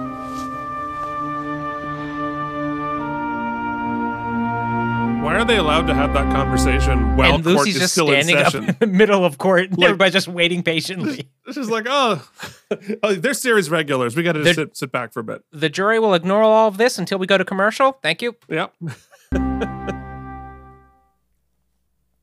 Withdrawn. The movers will pick up the files by 3 o'clock. This episode brought to you by Compaq Okay. Computers. Compaq Computers. We're on your screen. I could sure use a second chair at the trial if you're interested. Harlan, uh, I don't know that I do you much good. I could get you up to speed. I just can't. Sorry. Oh well, I hope he wins eighteen million dollars. That Eugene, and you ain't get, and you ain't get none of it. Yeah. Uh, anyway, I, I, I hope you don't mind. I scheduled a meeting here with the client. I didn't know how long we'd be tied up trying to settle a. If I could just borrow the conference room for another half hour or so. Borrow the conference room.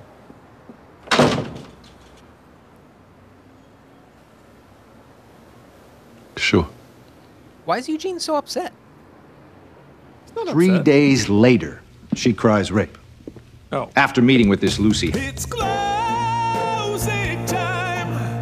Time to put your case to bed. Little fan.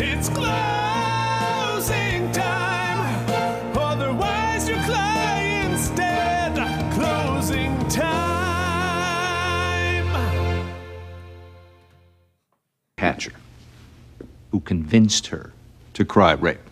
A rape counselor who had been victimized herself, who admitted herself that she didn't know whether she influenced Meredith Danzer's decision to call the police or not. Meredith told you that prior to her meeting with Ms. Hatcher, she was confused about whether she'd been raped. If the so called victim is confused, ladies and gentlemen, of course you have reasonable doubt.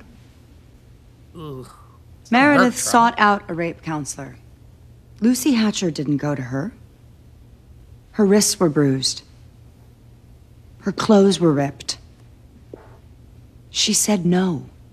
She tried to push Benjamin Smith off. He pinned her legs with his knees and forced himself in her.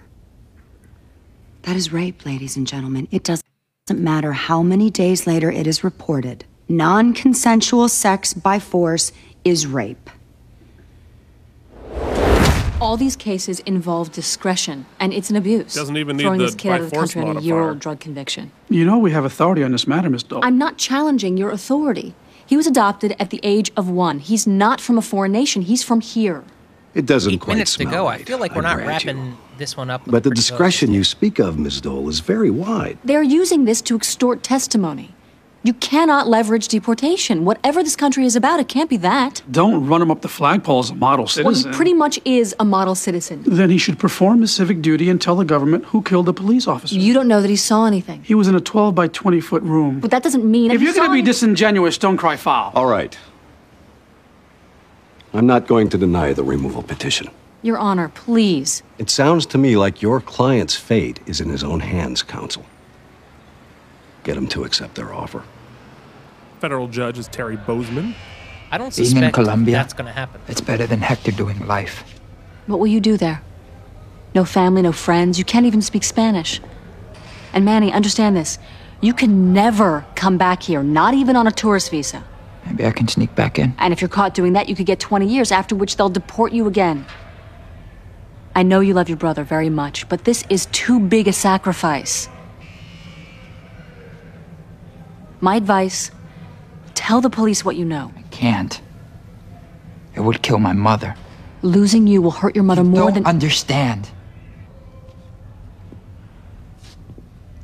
It would kill my mother. Oh shit. What are you talking about? Hector says if I tell, they'll have her killed. And he'd do it, Miss Dole. You don't know how That's ruthless Hector's he can actual be. mother, isn't it? Your brother would would kill your mother? His mother? If He says he would. And from what I know, and from what I've seen, I'm not sure he wouldn't.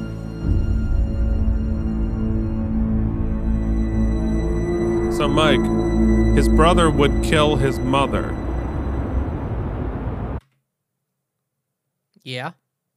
I'm, I, I'm I, missing a I. I, I just want to make sure you, you got the plot point. Oh, yeah.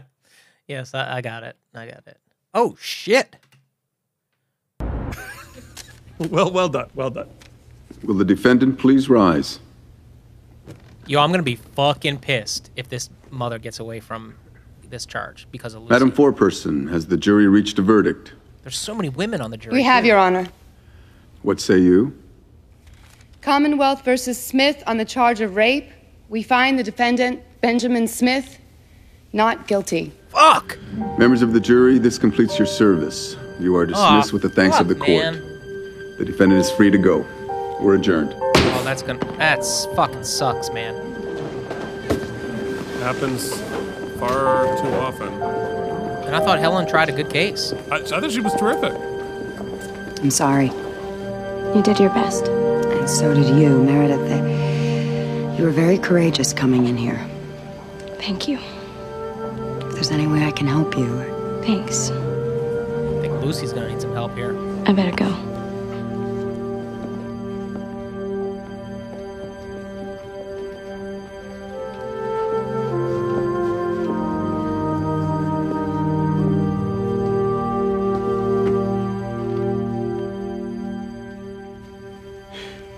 Never told her to lie or say anything. I know you didn't. I don't think I steered her. I don't think I did. I'm sure you didn't mean to if you did. But if you did, it's the toughest part of my job, Luz. You know, I, I make up my mind what the right result should be, and I'm tempted steer my witnesses to accomplish that result. It's the toughest part of my job to resist that. Might be a difficult thing for you in your job, too. A couple points I have to make. I should save it, but I have to say them now. Uh, I think that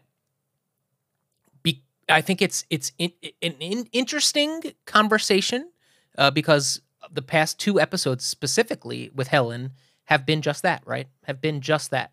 Her wanting to maybe do more uh, pushing and leading than she should.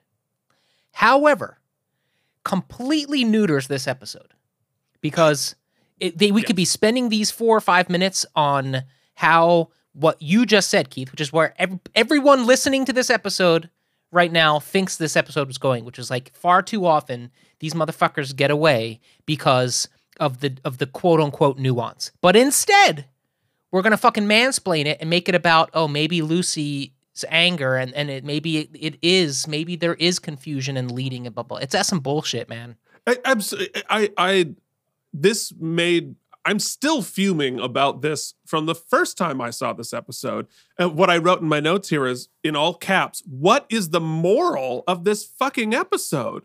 You do all of this work, you tell this this this complex and and compelling and important story, and then you're gonna and then this is what the point you're trying to make here? What the fuck is are they trying to say here? Well, let's let them say it with their last four minutes, and then we can totally pick it apart uh, in I'm the oopsies. pissed. Wow! Not only did we lose, but wow, that really sucks. And poor Lucy, she's been vic. Uh, Like what the fuck? who the hell's this? May I help you? I'm Oh, looking for girl. Harlan Bassett. Christine, hello. This is Harlot's. Uh, Harlan. He's he's, he's Hi, got a Andy. flair for the He is- dramatic.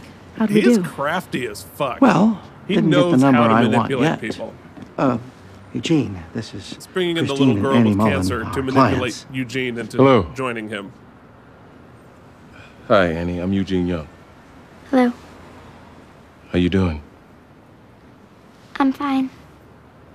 What did we get? Well, they didn't want to settle at all. What does that mean? He's It going to court with Eugene for the rest of the season. We're gonna go to trial. And you're gonna beat them? Well, uh, it'll be tough. But, uh, you know, We're gonna try, Annie. Hmm. Harlan, There's that triumphant music we've been waiting for all episodes. Yes. They're gonna do the right thing. that drug did this to her? every bit of it. Six months ago, she was completely healthy. Get your files back into that room. Yes, sir.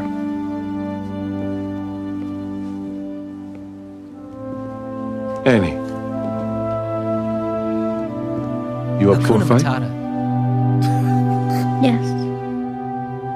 You tough enough to take on the drug company? And and I'll can you can you feel the love to tonight? That's what I want to hear.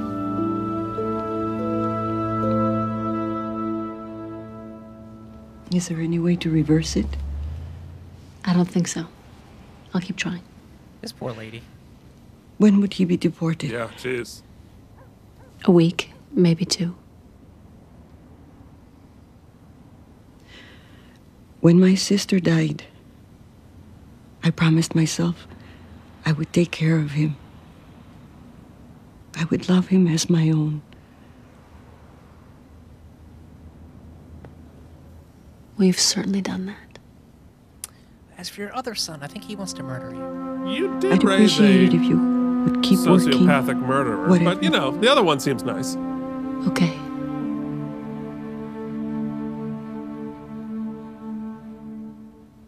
I'm sorry, Mrs. Guzman. Yeah. We, a lot of losing this week, Keith. A lot of losing. Yeah, rough week, Good night. rough week.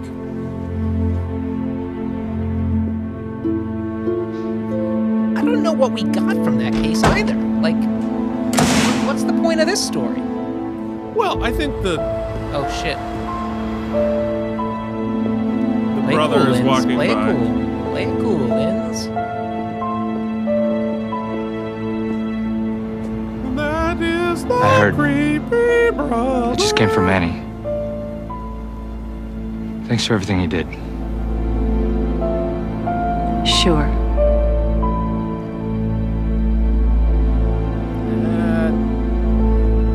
Times to wear your attitude, Keith, and there are some Yeah. times to put it back in your purse. And uh, Play it a little cooler there, uh, Lindsay. she's like, "My name's in the credits, bitch." Yeah.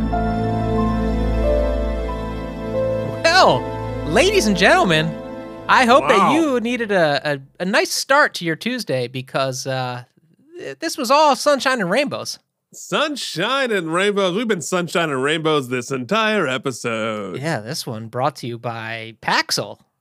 uh, all right, well, we have a lot to say clearly in the oopsies, and uh, we'll see you there in just a moment. And we are back, baby. Yes, we are. Woo! That was uh that was an episode. Yes, and uh just you know, just in case you don't remember what happened, it's my favorite segment. Mike has 30 seconds to remember what just happened on the show. Well, y'all, uh, everybody's pissed. Uh, a, a young woman was raped blatantly, uh, but guess what? They put her on the stand. They don't make her go see the Mikes or the Bobs, and uh, it turns out they use Lucy against her, and uh, the rapist walks off, and then we sort of mansplain it in a weird way. Uh, this other guy gets deported because his brother wants to kill his mom, and then Harlan Bassett does something right and uh, elicits Eugene to help him out in a case that hopefully we'll see more of next week. Uh, yeah, okay. Well, there it is. And no comedy, All but that was just the straight up and down. No, Oh, that's just that, this, that that is what happened. Well, well, you know, sometimes uh, that, that kind of episode. But no matter what kind of episode it is, it is always going to end with the very important. Ladies and gentlemen, the Out of Practice podcast, in unofficial, unsolicited, unfactual association with David E. Kelley Productions, proudly present. Oopsie. The Oopsies! Celebrating excellence in acting good, lawyering good, guesting good, and being Tom Brady. Not to mention, this is where we rate the episode and stuff. Now, here are your hosts, Keith and Mike. What the hell are the oopsies? Well, they're a fake award show that we do every week that begins with. Most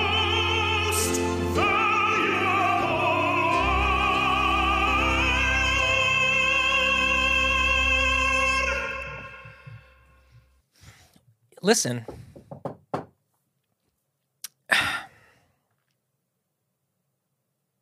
You know what?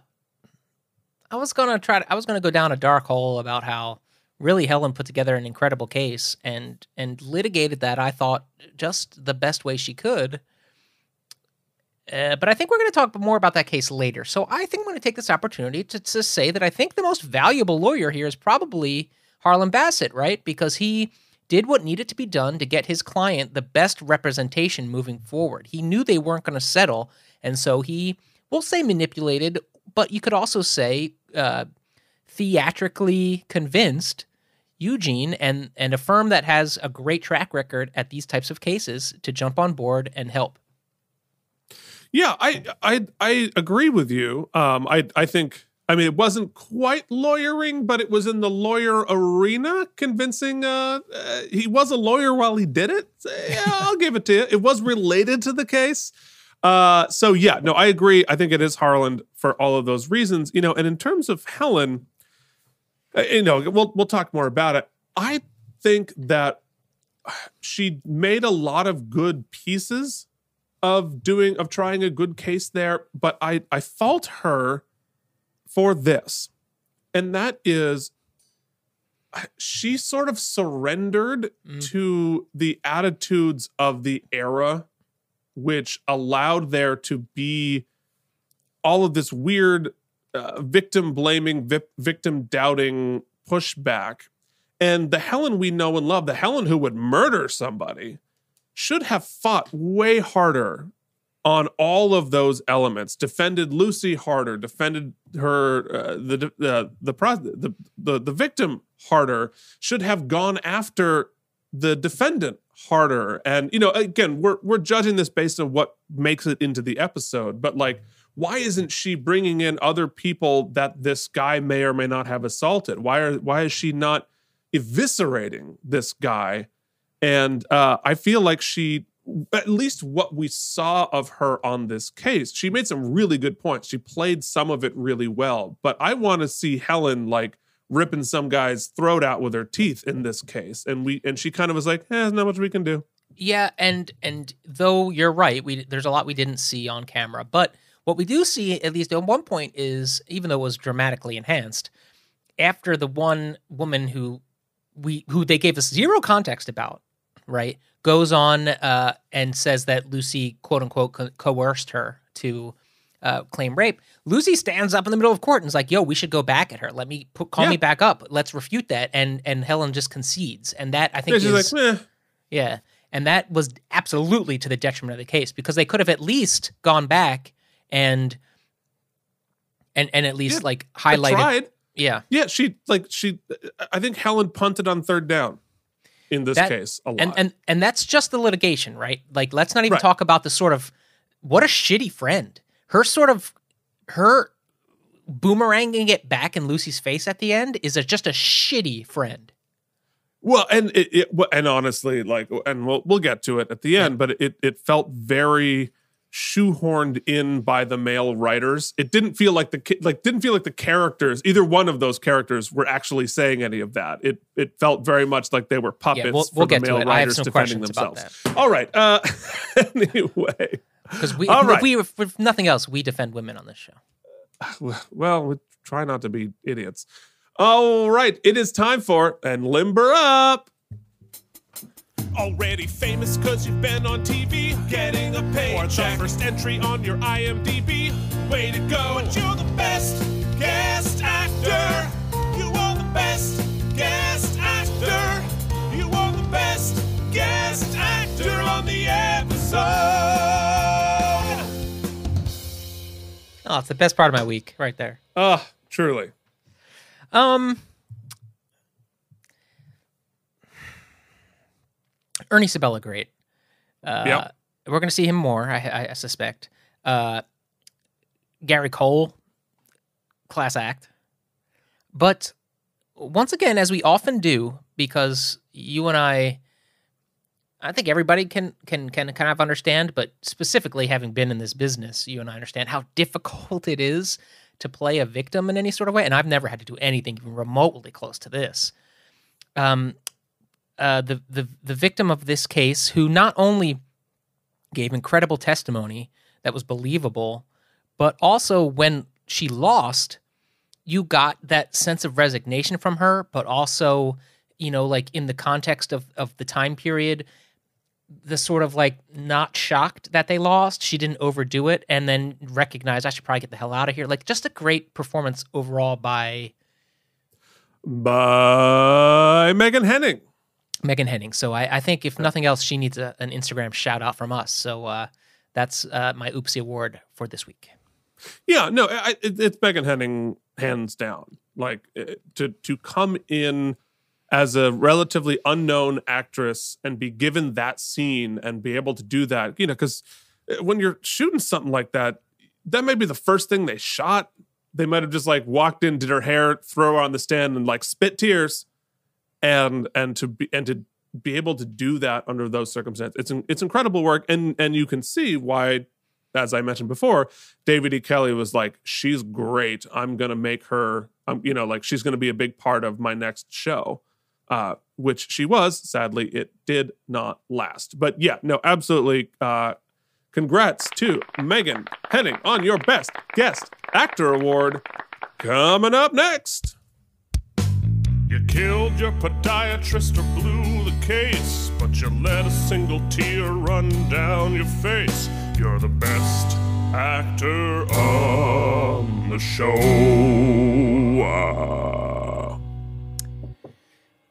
This one's a little trickier. Uh, Steve Harris, excellent, uh, though fairly one note this episode. I mean, they didn't give him a, a, a ton of stuff to do.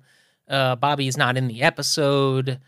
Uh, Lara Flynn is is really great, and I think she's totally up for consideration. But and and maybe I'm biased because I just I just I'm just just astounded by her work at especially this point in her career, as we've mentioned over and over again. I think Marla Sokoloff just is so good, and she's she is a she's a B player in this case, in this episode, but yet even the reaction shots to her in in in the trial, just watching what's happening, are so furtive and full of of of context, of backstory, of active acting, even when she's just being reactive. And you know, on set, sometimes that's filmed asynchronously. Sometimes it's just really hard.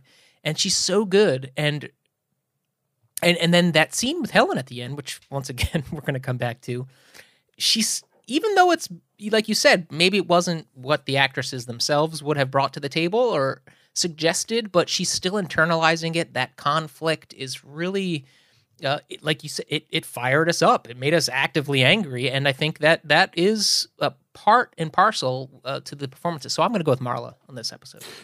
Yeah, no, I, I thought Kelli also did a good job um, in her although she was mainly just sort of reacting to what was happening as opposed to driving what was happening. But yeah, this is Marla's episode. I, I thought she did an excellent job. I love this development of the character because I was as I was watching this, I was thinking back to uh, season three, which is her first season on the show, and her first few episodes, and like what the role she was. She was the snarky agitator in the office sort of behaving like a like a bratty teenager and now this is very adult arc she's grown a great deal the character has grown a great deal and it's allowed marla to do much more serious and challenging work and and i, I really like that. And i you know because it it feels like a more mature character but it's also a more mature show.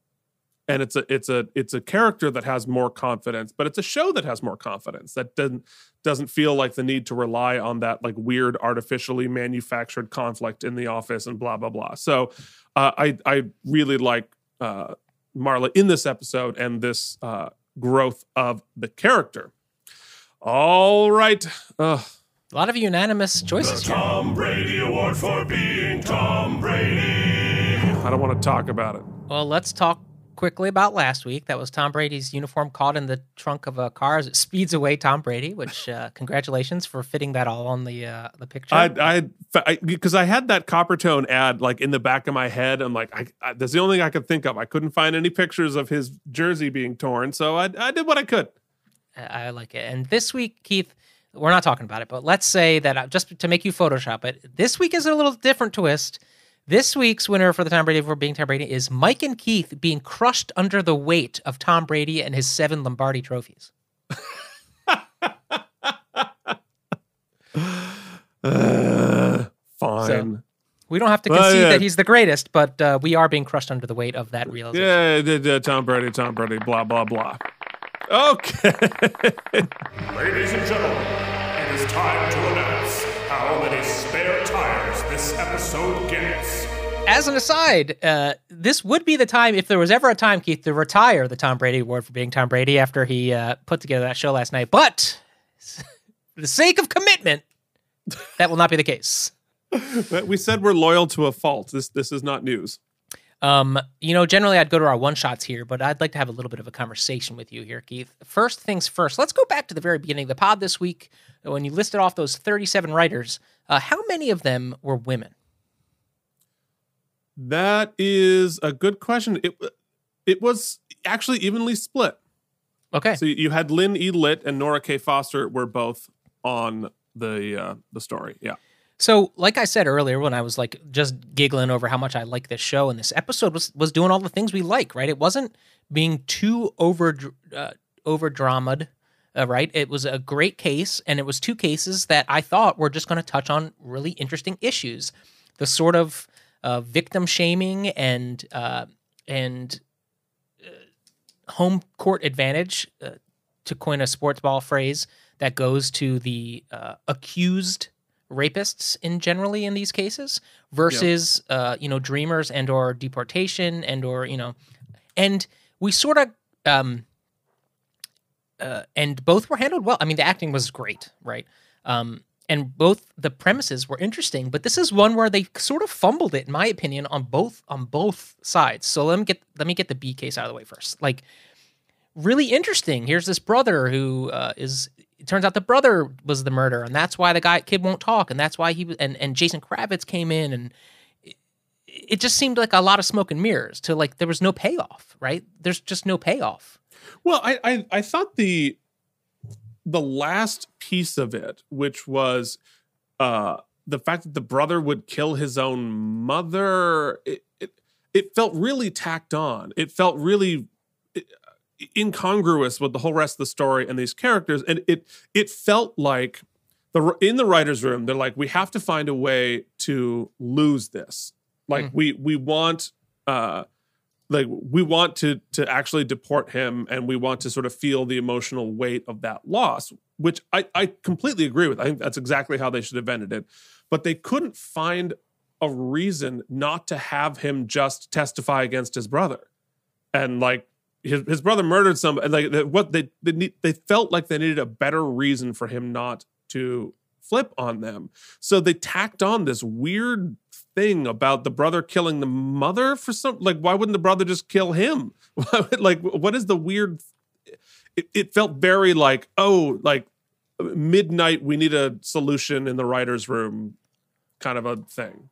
Now, moving on to the other case, I know we both are in agreement. And let me first look, I'll concede that there is an interesting conversation uh, about the role can can the, uh, a, a rape crisis counselor influence a, a, a, victim can does a, a uh, a defense. Well, the first, my first problem is that I think it's a false equivalency with with Helen saying, "Well, you know, often I'm so motivated to convict a client that I I push Right. to."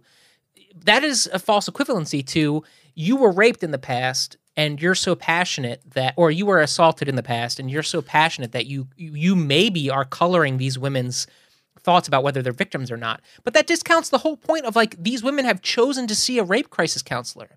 So they right, already they are already contemplating their victimhood. To think that Lucy somehow puts them over the edge, and which somehow g- Right. gains credence to the uh, es- eh, the innocence of this man is and that th- that and that consent is such a uh, a delicate flower that it that it can turn on a dime it's so like that. ambiguous Yeah. right It it it just is just some bullshit. And I don't think it's just 20 years of evolution, Keith, on the I just think it was a fumbled ball from the get. And I can't believe that that somehow this nobody called them on it in the writing Well, in, in in the production of it. Yeah, yeah, and, and which makes me think that the opposite happened. That uh, I I I think uh, you know I I I I think there is a world in which, and I have no reason to believe this, but I I think there is the first draft of this did not include that conversation because everything else in the episode, the music, the writing, the performances, how Gary Cole, like, because if you look at the direction of it, right, the way Gary Cole is performing it, the music that plays when uh, when he's talking, when the case got adjudicated, the way we're we're framing and the music that's playing when Lucy's talking, all of it, all of it, and which is why I, w- I- I was so thrown by this conversation because all of the storytelling leading up to that moment was telling a completely different story than that moment did.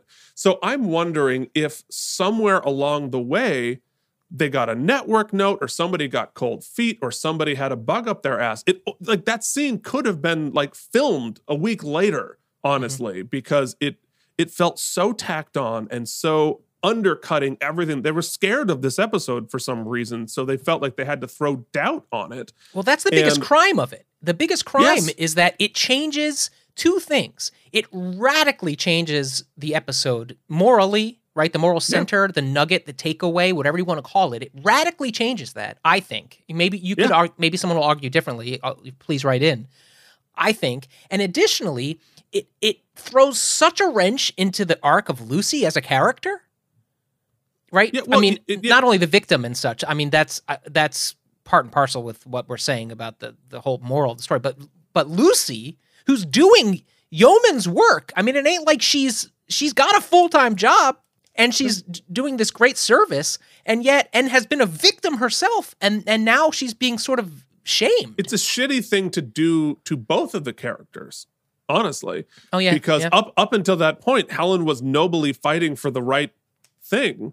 You know, and and as as you said, and I think you said it well, that there is a story to tell about the res- the responsibilities of objectivity of people in these situations. You know, if you're a therapist, if you're a if you're a counselor, i- i- you know, yes, of course, you don't want to lead people to things that aren't true.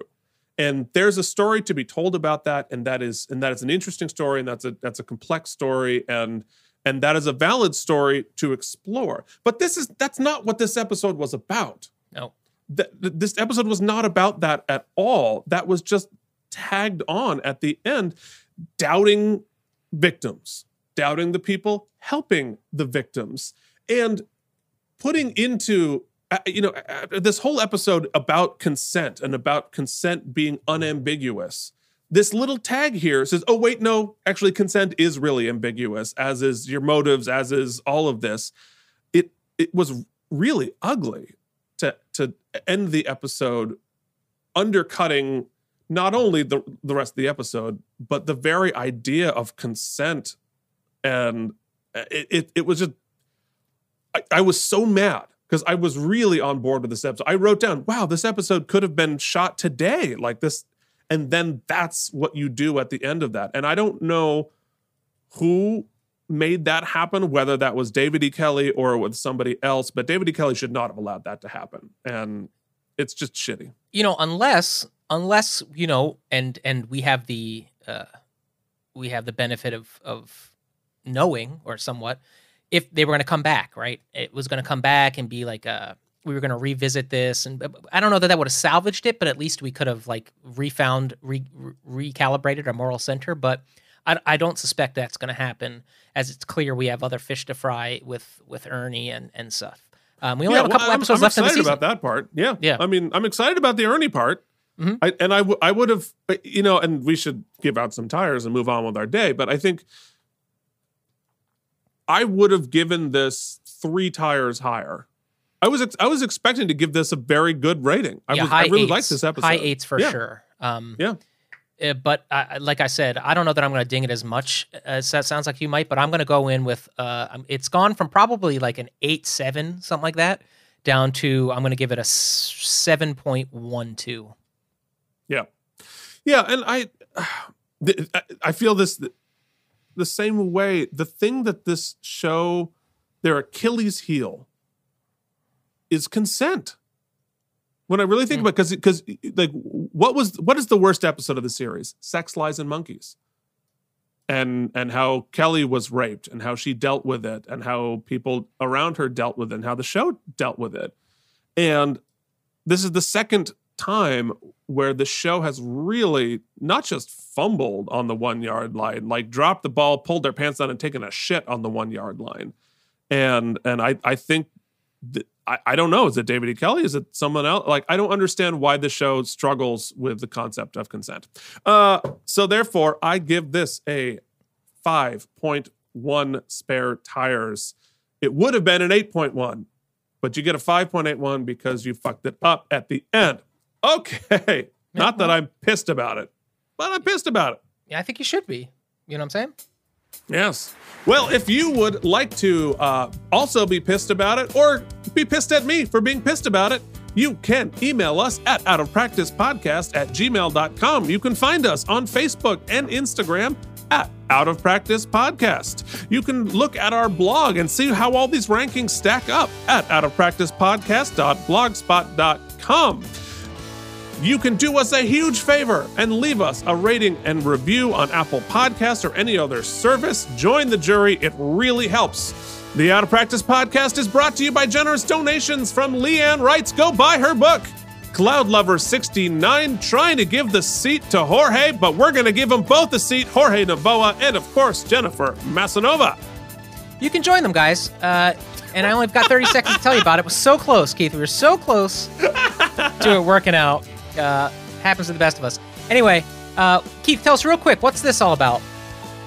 Well, that was the Brotherhood of Poland, New Hampshire. It got canceled. That was the Ah, show. Yes, yes. Well, you know what's not getting canceled? The the the bromance between Sabella and uh, Eugene. So Keith, You'll always be the Pumbaa to my Timon. And so we'll shoot off some Hakuna laser sounds. Hakuna laser sounds.